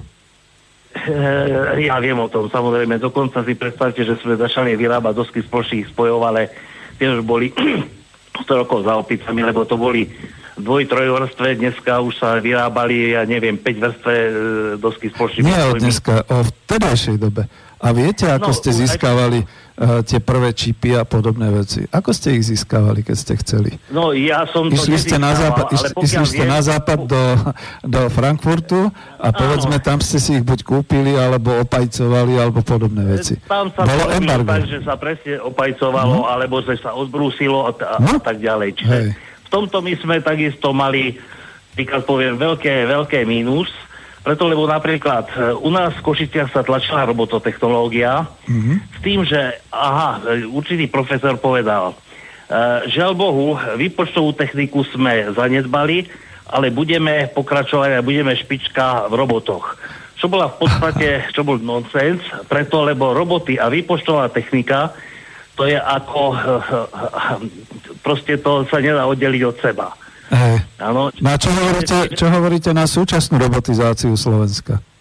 Kde sme? No tak e, súčasná robotizácia, tak to vám poviem. V Prešove bol výskumný ústav VUKO, ktorý sa zaoberal robototechnológiou. Čiže mal určité dosť dobré riešenia. Do dnešnej doby niektoré riešenia sú špičkové. Spomeniem mm-hmm prešiel jednu firmu, ktorá robí prevodovky, tzv. harmonické prevodovky pre roboty a myslím si, že v súčasnosti sú absolútna svetová špička. Mm-hmm. Bezkonkurenčná takmer. Viem, že chcel som tam robíme... robiť obchodného riaditeľa, ale nechceli ma prijať. Aha, no vidíte. Hej, takže tak. Mm. Viete, o ktorú firmu sa jedná, aby som im nerobil reklamu. A e, keďže sa zanedbala tá časť tej výpočtovej techniky v tej dobe, Takže tým pádom nevedeli sme robiť ani celky. Poprosím vás o krsné meno, aby som vás mohol osloviť. Moje meno je Jozef. Krs, krsné stačí. Jozef. Ako, e, veľmi sme odbočili v tej téme, ale ja ju doplním. Robil som a im robím reklamu v Trense akciová spoločnosť Trenčín bývala Toska to, čo hovoríte, niekedy považujem za váš postoj, možno aj k tomu socializmu a neviem, aký postoj máte k súčasnosti, pretože ja som v tom Trenčíne robil v roku 2012-2013. My sme áno, mali áno. vynikajúce mechanické všetky veci na kovo obrábanie. Že tam nebola, povedzme, tá CNC technika, dnes už nie je problém to doviesť, nie je problém to zoštelovať, je to vždy Ale na šikovnosti konštruktérov a na šikovnosti tých ľudí, ktorí sa týmto eh, zaoberajú a na šikovnosti obchodníkov to predať. Takže vyhovárať sa na to, že vtedy sme zaostávali a za toto dneska máme zle, je veľmi neproduktívne. Ale dobre, beriem to od vás, ale chcel by som skutočne vás zorientovať na to, že či si naozaj myslíte, že teraz máme koniec tých dejín, alebo si myslíte, že dobre budeme to ďalej rozvíjať. Slovensko bude krásne a bude aj v 22. Mhm. storočí. Viete, ja si myslím, že Slováci sú veľmi šikovní. Z mojej rodiny tiež niekoľko ľudí odišlo do Ameriky, nechcem to nejak rozvádzať, čiže uplatnili sa tam. Mm-hmm. Čiže Slováci sú motivovaní ľudia, e, máme, e, by som povedal, e, aj intelektuálny potenciál. Chýba nám, chýbajú nám financie, chýba nám perfektný marketing, chýba nám prepojenie s odberateľmi vo svete tieto trhy sú žiaľ Bohu rozdané a navyše e, je tu strašný protekcionalizmus. Preto sa trošičku obávam e, ďalšej budúcnosti Slovenska. Avšak to, čo máme tu, tak to je krásna príroda. Ja si myslím, že tí šikovní ľudia, ktorí, e, ako by som povedal, dokážu, dokážu, aby to Slovensko napredovalo. Čiže je to veľmi ťažká otázka, ale skôr by som povedal, že ešte je tu šanca. Díky Len pekne. nesmie mm-hmm. tu byť korupcia. Pokiaľ tu bude korupcia, tak uh, vidíme na mnohých veciach, že, že korupcia zabíja všetky... Ideme do inej témy, firmy. prepačte, ideme úplne do inej témy. Áno, dobre, len v poriadku, to ale toto, je, toto súvisí s tým. Pokiaľ je mhm. korupcia, tak vlastne... To korupcia tu je, ja tu mám pripravené od Petra Drakera korupčný štát. To znamená, štát, ktorý je v systéme hospodárskom kapitalizmu, nemôže byť nekorupčný pretože už len pri zostavovaní štátneho rozpočtu sa začína strajú, stranou výdaje a každý ten výdaj z verejných prostriedkov v podstate o každý z tých výdajov súťaží strašné množstvo súkromných firiem a tie už ano. samozrejme sami o sebe vyvolávajú len týmto tú korupciu, takže dobre, to zastavíme. Díky veľmi pekne. Dobre. E, podebatili sme si, e, dúfam, že ostatným sme ukázali, že sa dá aj takto debatiť. E, svoje názory máte, to je v poriadku, len trošku sa držme tej témy, pretože mne išlo Dobre, naozaj okay. o to. No. Díky veľmi Dobre. pekne. Dobre, Dovi. Toto budeme musieť trošku riešiť. Ergonometria nám tu trošku vadí, kým som sa musel náhnuť. Veď to je v poriadku, čo sme spolu hovorili. Je tu len ten malý problém, že myslieť si, že teda e, začalo to, alebo že to hospodárske a čo ja viem čo, že vtedy a vtedy. Nie, ja sa bavím už o týchto zlomových veciach, že e, dokonca ma to teraz trošku až tak e, nákoplo k tomu, že musím k tomu aspoň povedať tri vety. Tá prvá veta je, že Slováci, Slovensko, bez ohľadu na to, aký režim a podobné veci, ale skutočne išlo do vysokej, vyspelej priemyselnej výroby a do vyspelého priemyselného štádia. Toto sme my dokázali e, po druhej svetovej vojne. Trošku sme to vedeli aj počas druhej svetovej vojny za slovenského štátu a niektoré veci boli ešte aj za prvej republiky Československej a k tomu sa mnohé národy a mnohé štáty sveta nedostali. A keď sa až dneska dostávajú, tak pozor, tam je potom otázka, že či sú toho aj vlastníkmi alebo nie sú vlastníkmi, či z toho rozvoja majú niečo pre seba v tej sociálnej oblasti. A tu sme splňali hneď tri veci. Mali sme priemyselné štádium, bolo to v našom vlastníctve a mali sme z toho všetky tie sociálne a podobné vymoženosti alebo tie základy. A toto sa jednoducho odkričať nedá v žiadnom prípade. Čiže dobre, tu sme to uzavreli. E, čo sa týka toho, tej perspektívy ďalej, no ako ja som v dôchodkovom veku, tak by som sa tešil hlavne tomu, že teda od teraz bude hlavne Slovensko zelené a krásne a podobné. No ale ako čím budete živiť tých povedzme 2,2 milióna práce schopných a hospodársky ešte aktívnych ľudí tým, že budú kosiť lúky alebo tým, že budú robiť agroturistiku, tým sa všetci neuživia. Takže pozor na to, my naozaj ideme do nejakej tej Možno, že by to mohla byť nejaká transformácia, ale momentálne je veľmi nešťastná. Mimochodom, medzi tým došli ďalšie maily, Jeden z tých mailov bol, že dobrý večer, Milan píše, našiel som numizmatický materiál, sú tam aj tie strany binci opačne, takže to asi bude naozaj tak. No ne, neverte Wikipedii, ja som sám bol redaktorom Wikipedii, takže môžem hovoriť, že tam potom prebieha niekedy ťažký zápas medzi tými, ktorí čistia tú Wikipédiu a tými, ktorí tam niečo doplňajú a povedzme niekto môže mať opačný názor, tak to opraví. Alebo v tomto prípade si povedzme nevšimli e, tú e, opačnú stránku veci, že rub a líce a podobne. E, joj, jeden z mailov, ktorý nepoteší túto nášho kolegu, s ktorým som oponoval. Dobrý večer. Nemáte pravdu s tými CNC strojmi. Závod Vukov v Prešove už v roku 85 až 88 začal vychovávať učňov na CNC stroje, takže vaše tvrdenie, že CNC stroje u nás neboli, je na vode. Aha, to patrí aj mne. Díky pekne Jánovi. E, veď iste, no tak to je to práve, že keď už potom ideme do polemiky, tak e, vlastne každý vyťahne tú svoju, nejaký ten svoj názor alebo ten svoj poznatok. Za to sa vždy pýtam, že či to čerpáte z vlastných skúseností alebo z názoru niekoho, kto vám to povedal, alebo či to máte z nejakého faktu doložené. No, výborne. E, v podstate sme sa dostali do, do takej tej už druhej polovici vysielania. No a teraz si uvedomujem, že tým, že som mal tú polemiku, tak som vás možno ako trošku zastavil, ale tak viete, téma je stále tá istá. To znamená, že skutočne otázka znie, či sa blíži koniec hospodárskych dejín Slovenska, bolo to aj také pozitívne vyjadrenie, že tým, že budeme viac zelení ako priemyselní, tak hádam nie, snáď to teda e, zvládne obyvateľstvo. Ten názor druhý bol zase skôr taký, že už sme sa nejakým spôsobom žiaľ dostali do takého štádia, pardon, nie moc dobrého.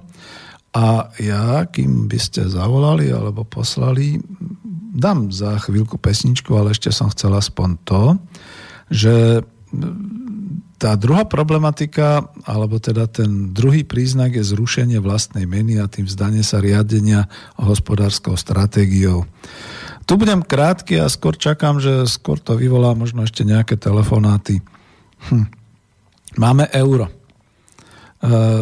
žiaľ Bohu, musím teda povedať tak presne ako týmto spôsobom, že tým, že sme došli do eura, zvykli sme si prepočítavať určité hodnoty takým spôsobom, že ešte niekto to drží, že v korunách slovenských, niekto dokonca ešte v korunách československých, že sa nám zdá a trošku nás to, tá, nechcem povedať, že to verejné masírovanie, ale trošku nás privádza do rozpakov v tom prípade, že keď teda sa hovorí o 33 tisícach eur, tak to je vlastne 1 milión slovenský kedysi dávno.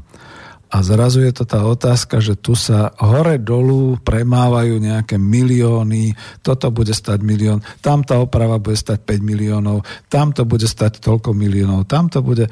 A všetci začínajú narábať s tými miliónmi eur, ako keby to bolo nejaká normálna hodnota.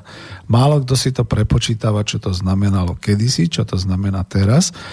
To je jedna stránka veci, ja to približím len ľuďom aspoň bližšie, že kedysi dávno počas veľkonočných sviatkov, keď teda babka dávala vnukom nejaké peniaze, tak im dala 10 mm, korunu ako mincu.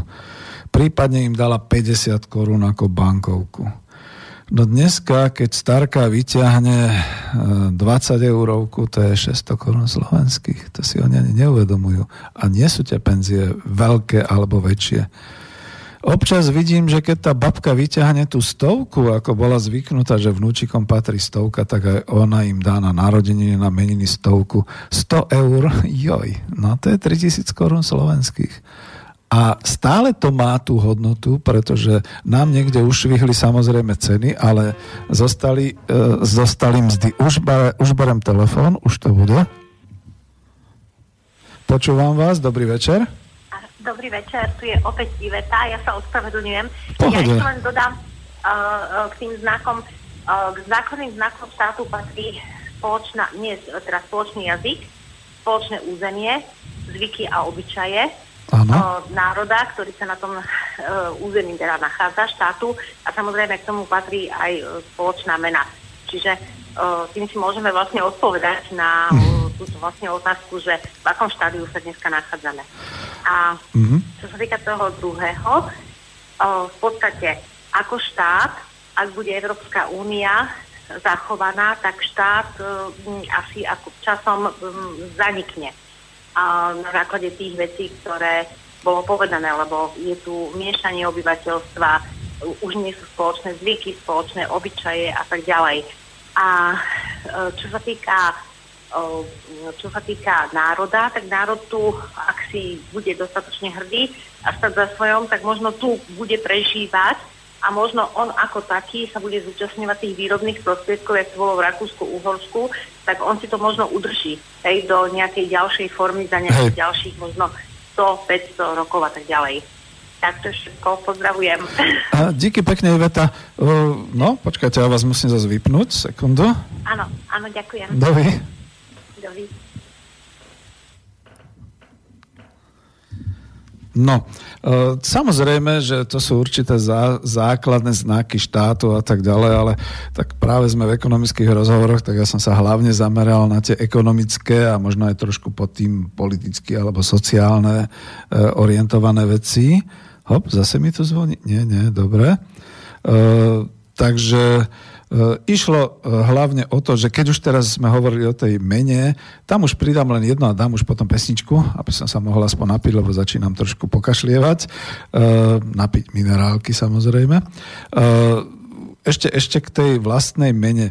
No niekto, kto ma pozná, povie, no ale Peter, veď te, teraz si trošku akože, no, lebo ty si bol stupenec eura, ty si bol ten, ktorý školil na to euro, robil si to u e, slovenskej pošty, čiže všetky poštárky ťa poznajú po celom Slovensku, že si im vysvetloval, aký je rozdiel medzi rôznymi týmito znakmi, aby sa rozlišovali falošné a nefalošné bankovky a všetky takéto veci. A bolo to tam teda aj prečo euro a takéto veci.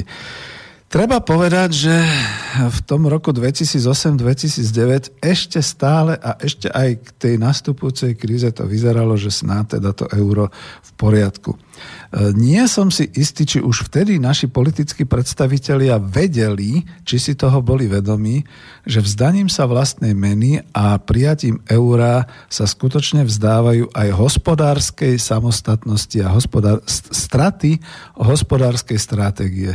Lebo to, čo dnes je vhodné pre riadenie tých všetkých e, kurzov, e, rôznych týchto parít a všetkých takýchto vecí pre Nemecko, to už dnes nevyhovovalo samozrejme e, Grécku a Taliansku a nie je to ani isté, či to vyhovuje nám.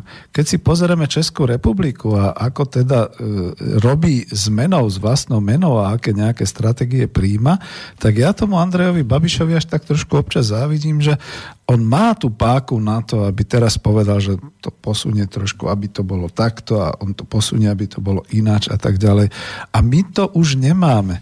Ten náš minister financií, viete, že nie som smerák, ale zase som doľava, takže ťažko mi je to takto posúziť, ale žiaľ Bohu, e, oni sa vzdali riadenia ekonomiky, pretože darmo on hovorí o vynikajúcom štátnom rozpočte, o znižovaní dlhov a tak ďalej. Dnes je štátny rozpočet Slovenskej republiky už len obyčajným hospodárskym účtom. Nie je to žiadne štátne hospodárenie a zaobchádzanie so štátnymi e, ekonomickými zdrojmi a ich rozširovanie, ich riadenie, ich zvelaďovanie a podobné veci, pretože naozaj tú moc odovzdali do Bruselu cez to euro a žiaľ odovzdali moc finančným korporáciám, pretože toho sa vzdali aj ľudia v e, Európskej únii, teda, aby som to povedal, čítam už tu mail, takže zdravím vás páni zo stránky NBS, líce strany rovnaké. Ich licné strany, ja Gabi, Gabriela nám píše, ich licné strany sú na všetkých nominálnych hodnotách rovnaké, v hornej polovici je štátny znak Slovenskej republiky a pod ním v dvoch riadkoch je e, názov vydávajúceho štátu Slovenská republika a rok razby. Na rubových stranách minci sú zobrazené námety dokumentujúce bohatú históriu územia dnešnej Slovenskej republiky v rôznych časových obdobiach. Gabriela. No, takže Gabriela príjmame e, túto informáciu ona to našla na stránke Národnej banky Slovenska, že teda lícna strana je ten slovenský štátny znak, ktoré sú všade rovnaké s názvom Slovenská republika rok razby a až tá rubová stránka je o tej histórii a podobne. Ja neviem, priznám si na tú hambu, že teda možno som sa mýlil, ale potom som asi všetkým pošťáčkám a poštovým zamestnancom Slovenskej pošty vysvetloval to euro iným spôsobom, že teda tá hlavná, e, tá e, lícná e, strana je tá, kde je kde je Európa, znázornená mapa Európy s tým nominálom 1 alebo 2 a tak ďalej. A na rubovej stránke je slovenský znak ten slovenský znak, ktorý je taký pekný a ktorý teda máme tam vyobrazený na tom avíze. Čiže teraz, kto nás tu pletie? Možno som to ja, najprv uznám sebe chybu, že teda som sa pomýlil, ale je to zaujímavé, čo sme tu rozvinuli takúto diskusiu, pretože tá je ako vždy taká najzaujímavejšia a nechám to teda plínuť. Ja sa ešte e, dotknem k tomu, že či už rubčí líce, ale máme euro so slovenským znakom. Ja ho považujem, že je teda ako na, na rubovej stránke. Na lícnej stránke je teda e, jednotná euro e, tá notifikácia, e, tá, tá mapa a, a, a podobné veci. A teraz trošku to ešte posuniem ďalej a e, skúsim vás zabávať v tom zmysle, že teraz si predstavte, že by sme si oddelovali menu, tak ako to hovoril Sulík, ako už pomaly aj ja s tým môžem súhlasiť a podobne, že keby niečo bolo, tak by sme to museli takto deliť. Bankovky, neviem, či sa budú štemplovať, alebo či sa proste stiahnu a vydajú sa slovenské, keby niečo, keby k niečomu došlo, no ale čo mince? Neviem, či sa mince robili v Kremnici, čiže či tá razba by mohla pokračovať. A teraz si predstavte, že tomu majstrovi donesú do tej razby a povedia, tak e, tú e, rubovú stránku zachovaj a tú lícnu vymeň. Bude tam niečo naozaj slovenské. A on, možno popletený našou reláciou, zruší slovenský znak, alebo tiež to možno považuje za tú rubovú stránku a na tú licnú bude dávať niečo. Vidíte, aký chaos môže nastať, keď sa presne nezadefinujú určité technické veci. Bola, existovala slovenská technická norma. Určite to tam je popísané, takže ďalší poslucháč alebo niekto ďalší pozorný, ktorý si to niekde rýchle vygoogli a nájde, nám nakoniec povie ten rozsudok E, nie som z najmudrejších, takže možno sme sa mýlili a možno som aj zle naučil pošťačky, že ako to majú rubovú alebo licnú stranu aj eura. Ale k tomu dodám len teda jednu perličku. Po 8-hodinovom školení, ktoré vtedy bolo na tie mince a na tie bankovky a na celý ten systém a na to všetko, potom priniesla jedna z tých účastníčok toho školenia, už keď e, dostali aj osvedčenia, e, gratuloval som im, odovzdal som im teda taký certifikát, že teda zvládli tieto určité veci. Doniesla mi potom takú, presne takúto mincu, eurovú. E, no a teraz už sa nevyjadrím, ktorá, ktorá strana. Na jednej strane bola Európska únia mapa a na druhej strane bol taký ten Da Vinciho znak toho dokonalého človeka, poznáte tú postavu s, s rozpraženými rukami, s priamenými rukami, rozťahnuté nohy, pri, pri, pri radené nohy a tak ďalej.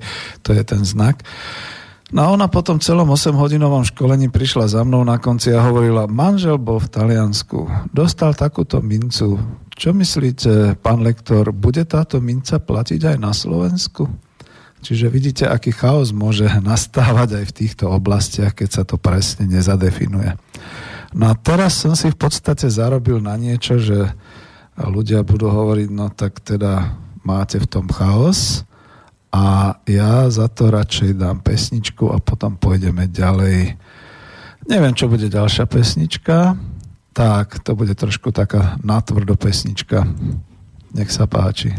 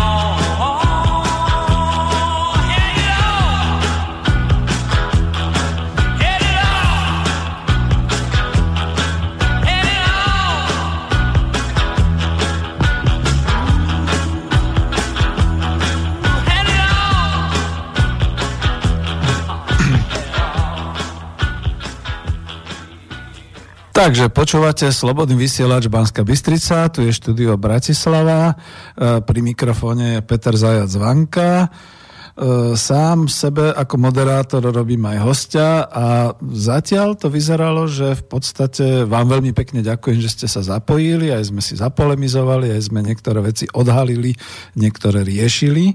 Takže nestihol som sa pozrieť na to, ako je to s tou rubovou valicnou časťou a seba kriticky poviem, že musím sa teda ako naozaj pozrieť.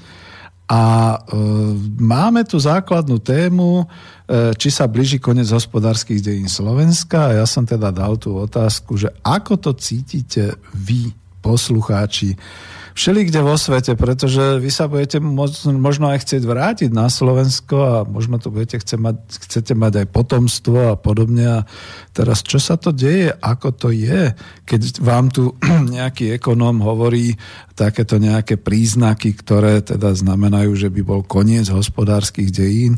Ja sa ešte odvolám na to, že mal som tu chlapcov ako Mariana Vitkoviča, Adriana Ondroviča, Romana Michalku, všetkých, keď sa hovorí o tej kríze, o tých celosvetových všetkých ako dejoch a udalostiach. Mne tam stále vychádzalo to, že dobre, a čo Slovensko, ako to bude? Veď my sme tak bezvýznamná krajina, ktorá sa dá triskáčom preletieť za pár minút ktorá sa dá precestovať zo severu na juh a z východu na západ takisto za 3 štvrte dňa alebo podobne. Je nás dohromady 4,5 milióna, no takže 5,4 milióna, 5,4 milióna samozrejme, ale teda ľudia sú vonku v zahraničí a podobne. Čiže je to také a bol taký nejaký blbý for, ktorý si tu trúfam povedať, že sa stiažovali, e, alebo teda hovorili niekde v Číne nejakým predstaviteľom hospodárskym, že sú tu Slováci a stiažujú sa, že všetko im vyrábame za nich a že oni už teda nevedia, čo majú vyrábať. A ako ten čínsky predstaviteľ sa pýtal, no dobre, a koľkože ich je, akože keď sa stiažujú a tak, no že 5,4 milióna No a ten jeho sekretár hovoril, no v ktorom hoteli sú ubytovaní, aby sme to zvládli. Čiže naozaj toto je tá naša hospodárska sila a mňa vždy mrzí, keď počúvam, že my musíme konkurovať svetu a keď teda povedzme aj tí naši predstavitelia vládni a politicky vyprávajú, že ak je dôležité udržať Slovensko konkurencie schopné a ako mnohí sa tam teda vyžívajú v tom, že aký bude teda náš priemysel a HDP a podobne. Preboha pochopte, že my sme tu naozaj len takou určitou enklávou niekde medzi Tátrami a Dunajom a niekde medzi um, od Moravských vrškov až niekde tam po Vyhorlada a, a takže ako, na čo sa to tu hráme? Tu ide predovšetkým o to, aby sa naši ľudia, naše obyvateľstvo mali dobre a aby skutočne prežili všetko, čo sa v tom svete e, že deje a aby to mali v pohode. Mám tu ďalšie maily, takže e, čítam. Zase Ján. Dobrý večer, posielam ospravedlnenie za tie CNC výchovu učňov. Čo sa týka Vukov Prešov, boli to NC stroje, no numerické stroje, nejak mi to samovolne ušlo, to C. Ale aj tak ľudia, ktorí boli odchovaní vo Vukove, boli a sú fakt dnes profíci. Niekoľko ich poznám. Ja, nemusíte sa ospravedlňovať, málo kto vie tieto určité technické, technologické záležitosti a práve preto som sa aj pýtal toho nášho posluchača, čo telefonoval, či to má z vlastnej hlavy, zo skúsenosti. Vtedy to totiž uznávam a vieme aj polemizovať a diskutovať. Hlavne kvôli tomu, že zaužíval sa nejaký taký ten naozaj za tých 27 rokov, že vtedy to bolo všetko zlé a podobné veci. A už som niekde, mám inú reláciu, spomienky na socializmus, toto nemá byť tá relácia o tomto, hovoril, ako to bolo často s hospodárskym, s technologickým vývojom, veď som bol vtedy činný, zarábal som vtedy pracoval som v tej oblasti a viem, že to bolo ťažké, keď som spomínal o tom, že, že boli niekde vonku a okopčili si to alebo podobným spôsobom. Že, však áno, ako bolo to embargo, však ako ja sám som zažil, že videomagnetofóny, ktoré sa tu prvé začali vyrábať cez ten prvý spoločný podnik Philips, však oni sa mali pôvodne robiť s Toshibou. No ale japonská firma Toshiba vtedy dostala práve po prstoch od tej embargo komisie západu Kokom, a neviem, ako sa to volalo, pretože ona takisto chcela vyrábať e, tieto videorekordéry ako strategicky nebezpečný tovar e, v Sovietskom zväze a a tak z toho zišlo a tak sme mali tie videorekordéry až my a už až pri tom uvoľňovaní po tom roku 1987 a tak ďalej. Čiže toto sú tie hospodárske dejiny. No, samozrejme, a teraz ešte som vynehal niečo. Áno. E, dobrý deň. Chcem urobiť trvalý príkaz do slobodného vysielača, avšak potrebujem vedieť názov príjemcu. Stačí tam uvieť slobodný vysielač a hotovo s pozdravom L. Vitovič, musím povedať aj teda váš. Viete čo, ja ten mail prepošlem chlapcom z redakcie, toto v tejto chvíli nebudem riešiť a ani to neviem, ale máme tam možnosti, e, myslím, že je to, keď je tam účet tak by to nemal byť nejaký problém, to zase poviem, tak som ekonom, myslím, že to nevyžaduje od vás, aby ste dali aj názov účtu, ale to je skôr pre vašu pomoc a pre orientáciu aj teda niekoho v banke, kto to teda robí, ale číslo účtu, IBAN kód a všetky tieto veci by mali sedieť. Nemáme viac mailov, nech sa páči, ideme pomaly do záveru. Máme 15 minút posledných. Vždy tu mám hosti, ktorých sa pýtam, že či budú predlžovať, tak ako ja si to netrúfam. Ja som vlastne rád, že ste volali a že sme teda nejak tak spolu niektoré veci pomenovali a sme sa bavili k týmto témam a dúfam, že vám to padlo dobre. Ešte by som pokračovať ďalej v tých e, príznakoch, pretože tých som nepomenoval všetkých, ja som ich vymenoval, ale nedával som ich do, potrob, do podrobna. Jeden z tých príznakov konca hospodárskych dejín Slovenska je odovzdanie moci finančným korporáciám.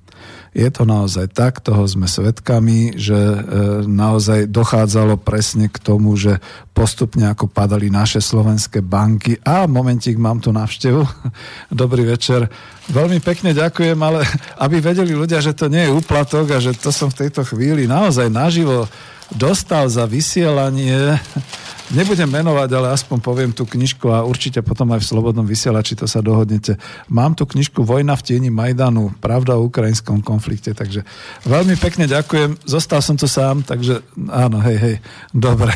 Takže vidíte, aj v Slobodnom vysielači sa dejú, dáme to do úvodzoviek, úplatky, aby nás naka nechytala, ale mám tu tú knižku, ktorú mi slúbili vtedy účastníci e, toho večera, keď sme hovorili a samozrejme určite bude v predaji aj v Slobodnom vysielači. A keď už som to takto spropagoval, tak určite je to v predaji aj teraz tu na Slovensku v knihkupectvách. Veľmi pekne ďakujem. Mám posledných pár minút, takže hej, dobre. Takže malé prekvapenie. Skôr to bol e, zaujímavý darček a zaďakujem teda pánu Kapustovi, že osobne prišiel a doniesol mi to sem do štúdia. No, zastavil som sa pri tom odovzdaní moci finančným korporáciám. My máme momentálne Národnú banku Slovenska, ktorá je ale iba dozorom nad kapitálovým a finančným trhom v Slovenskej republike. V mene je poverená Európskou centrálnou bankou. Samozrejme máme ešte nejaké kancelárie v Medzinárodnej banke pre hospodársky rozvoj a v Medzinárodnej investičnej banke. Budete sa čudovať v meste Moskva. Pretože to sú určité, tam sa premenili tie banky, ktoré kedysi boli v Rade vzájomnej hospodárskej pomoci. Sme tam s ostatnými e, bývalými členskými štátmi, pretože ešte sa robili nejaké zúčtovania, dožoby a podobné záležitosti.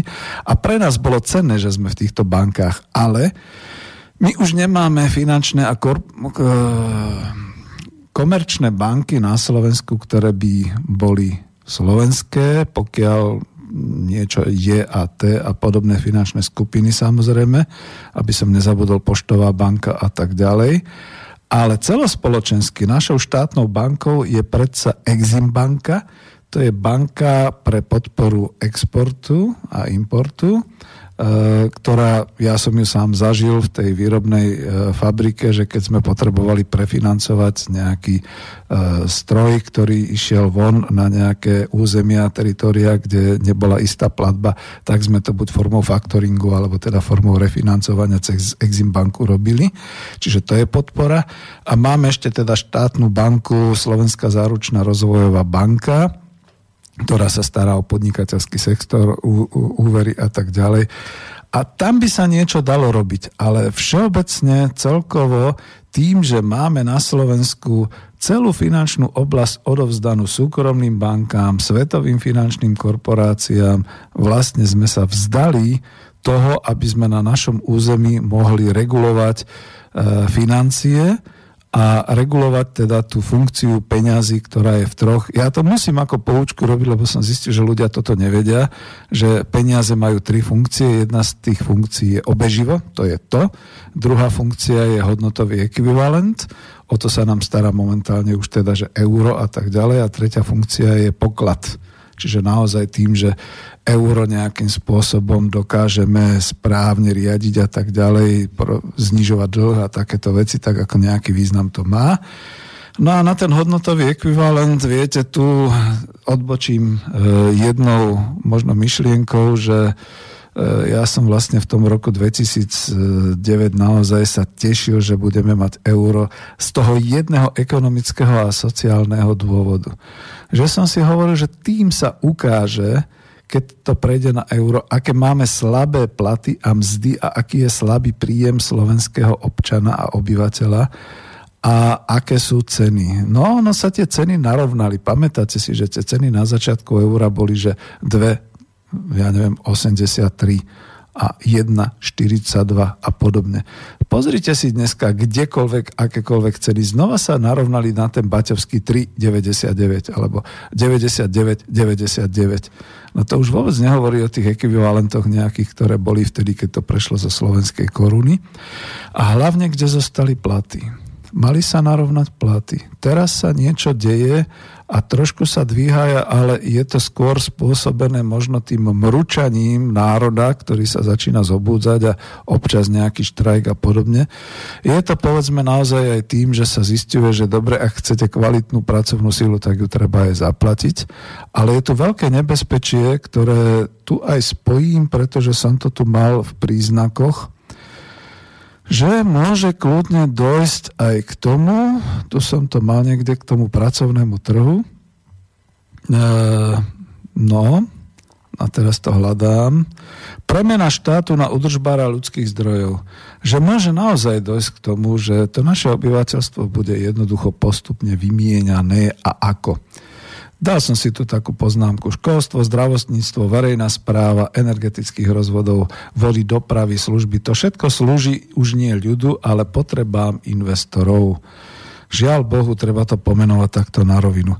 Čoraz viac budeme vytláčaní určitou zahraničnou pracovnou silou z titulu, že vymierame, že sem treba nových pracovníkov, alebo že máme nekvalitnú pracovnú silu, ako sa ukazuje, vôbec to nie je pravda, alebo že jednoducho e, naši ľudia, naše obyvateľstvo chce príliš veľa a preto, e, ale to oni nepovedia takto na rovinu a preto treba e, naozaj začať lákať zahraničných pracovníkov a podobne. Vieme, ako tu už boli aféry so srbskými zamestnancami, ako sú tu rumunskí a z ďalších krajín a teraz, keď sa otvoria vlastne hranice pre určitý bezvízový styk, aj keď s pracovnými povolaniami pre Ukrajinu, tak to tu bude, pretože naozaj to všetko sú lacní pracovníci.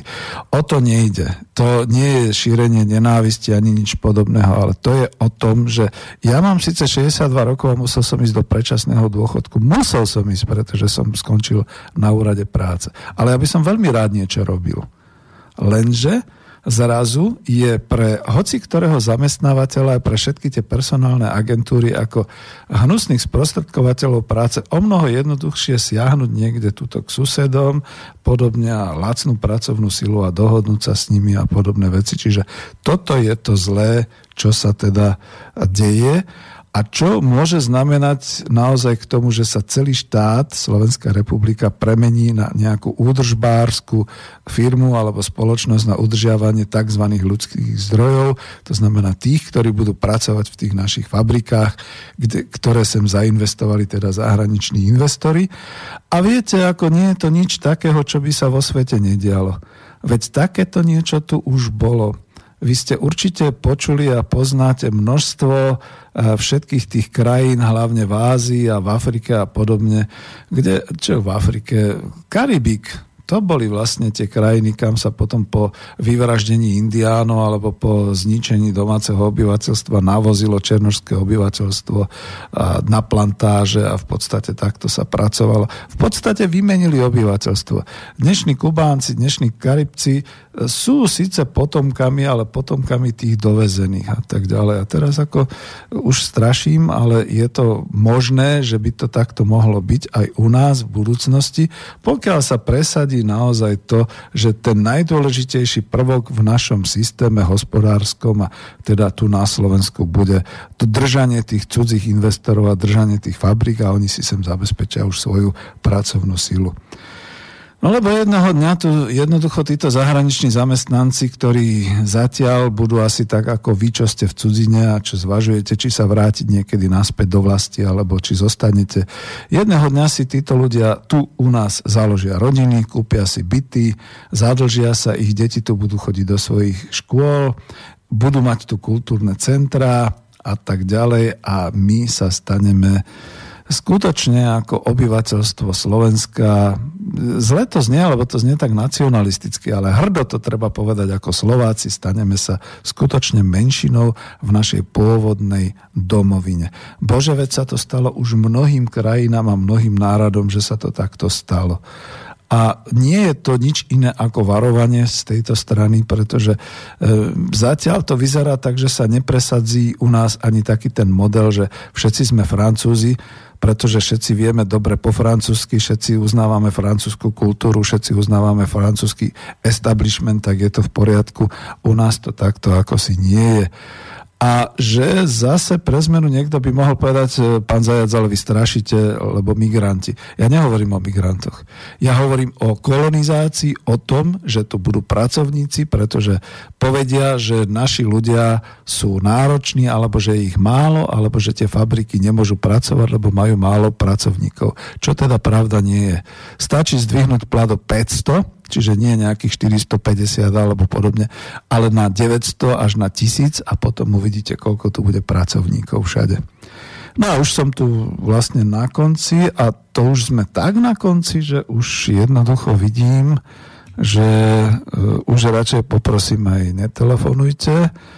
Ešte pozriem na maily a už teda ideme do záveru.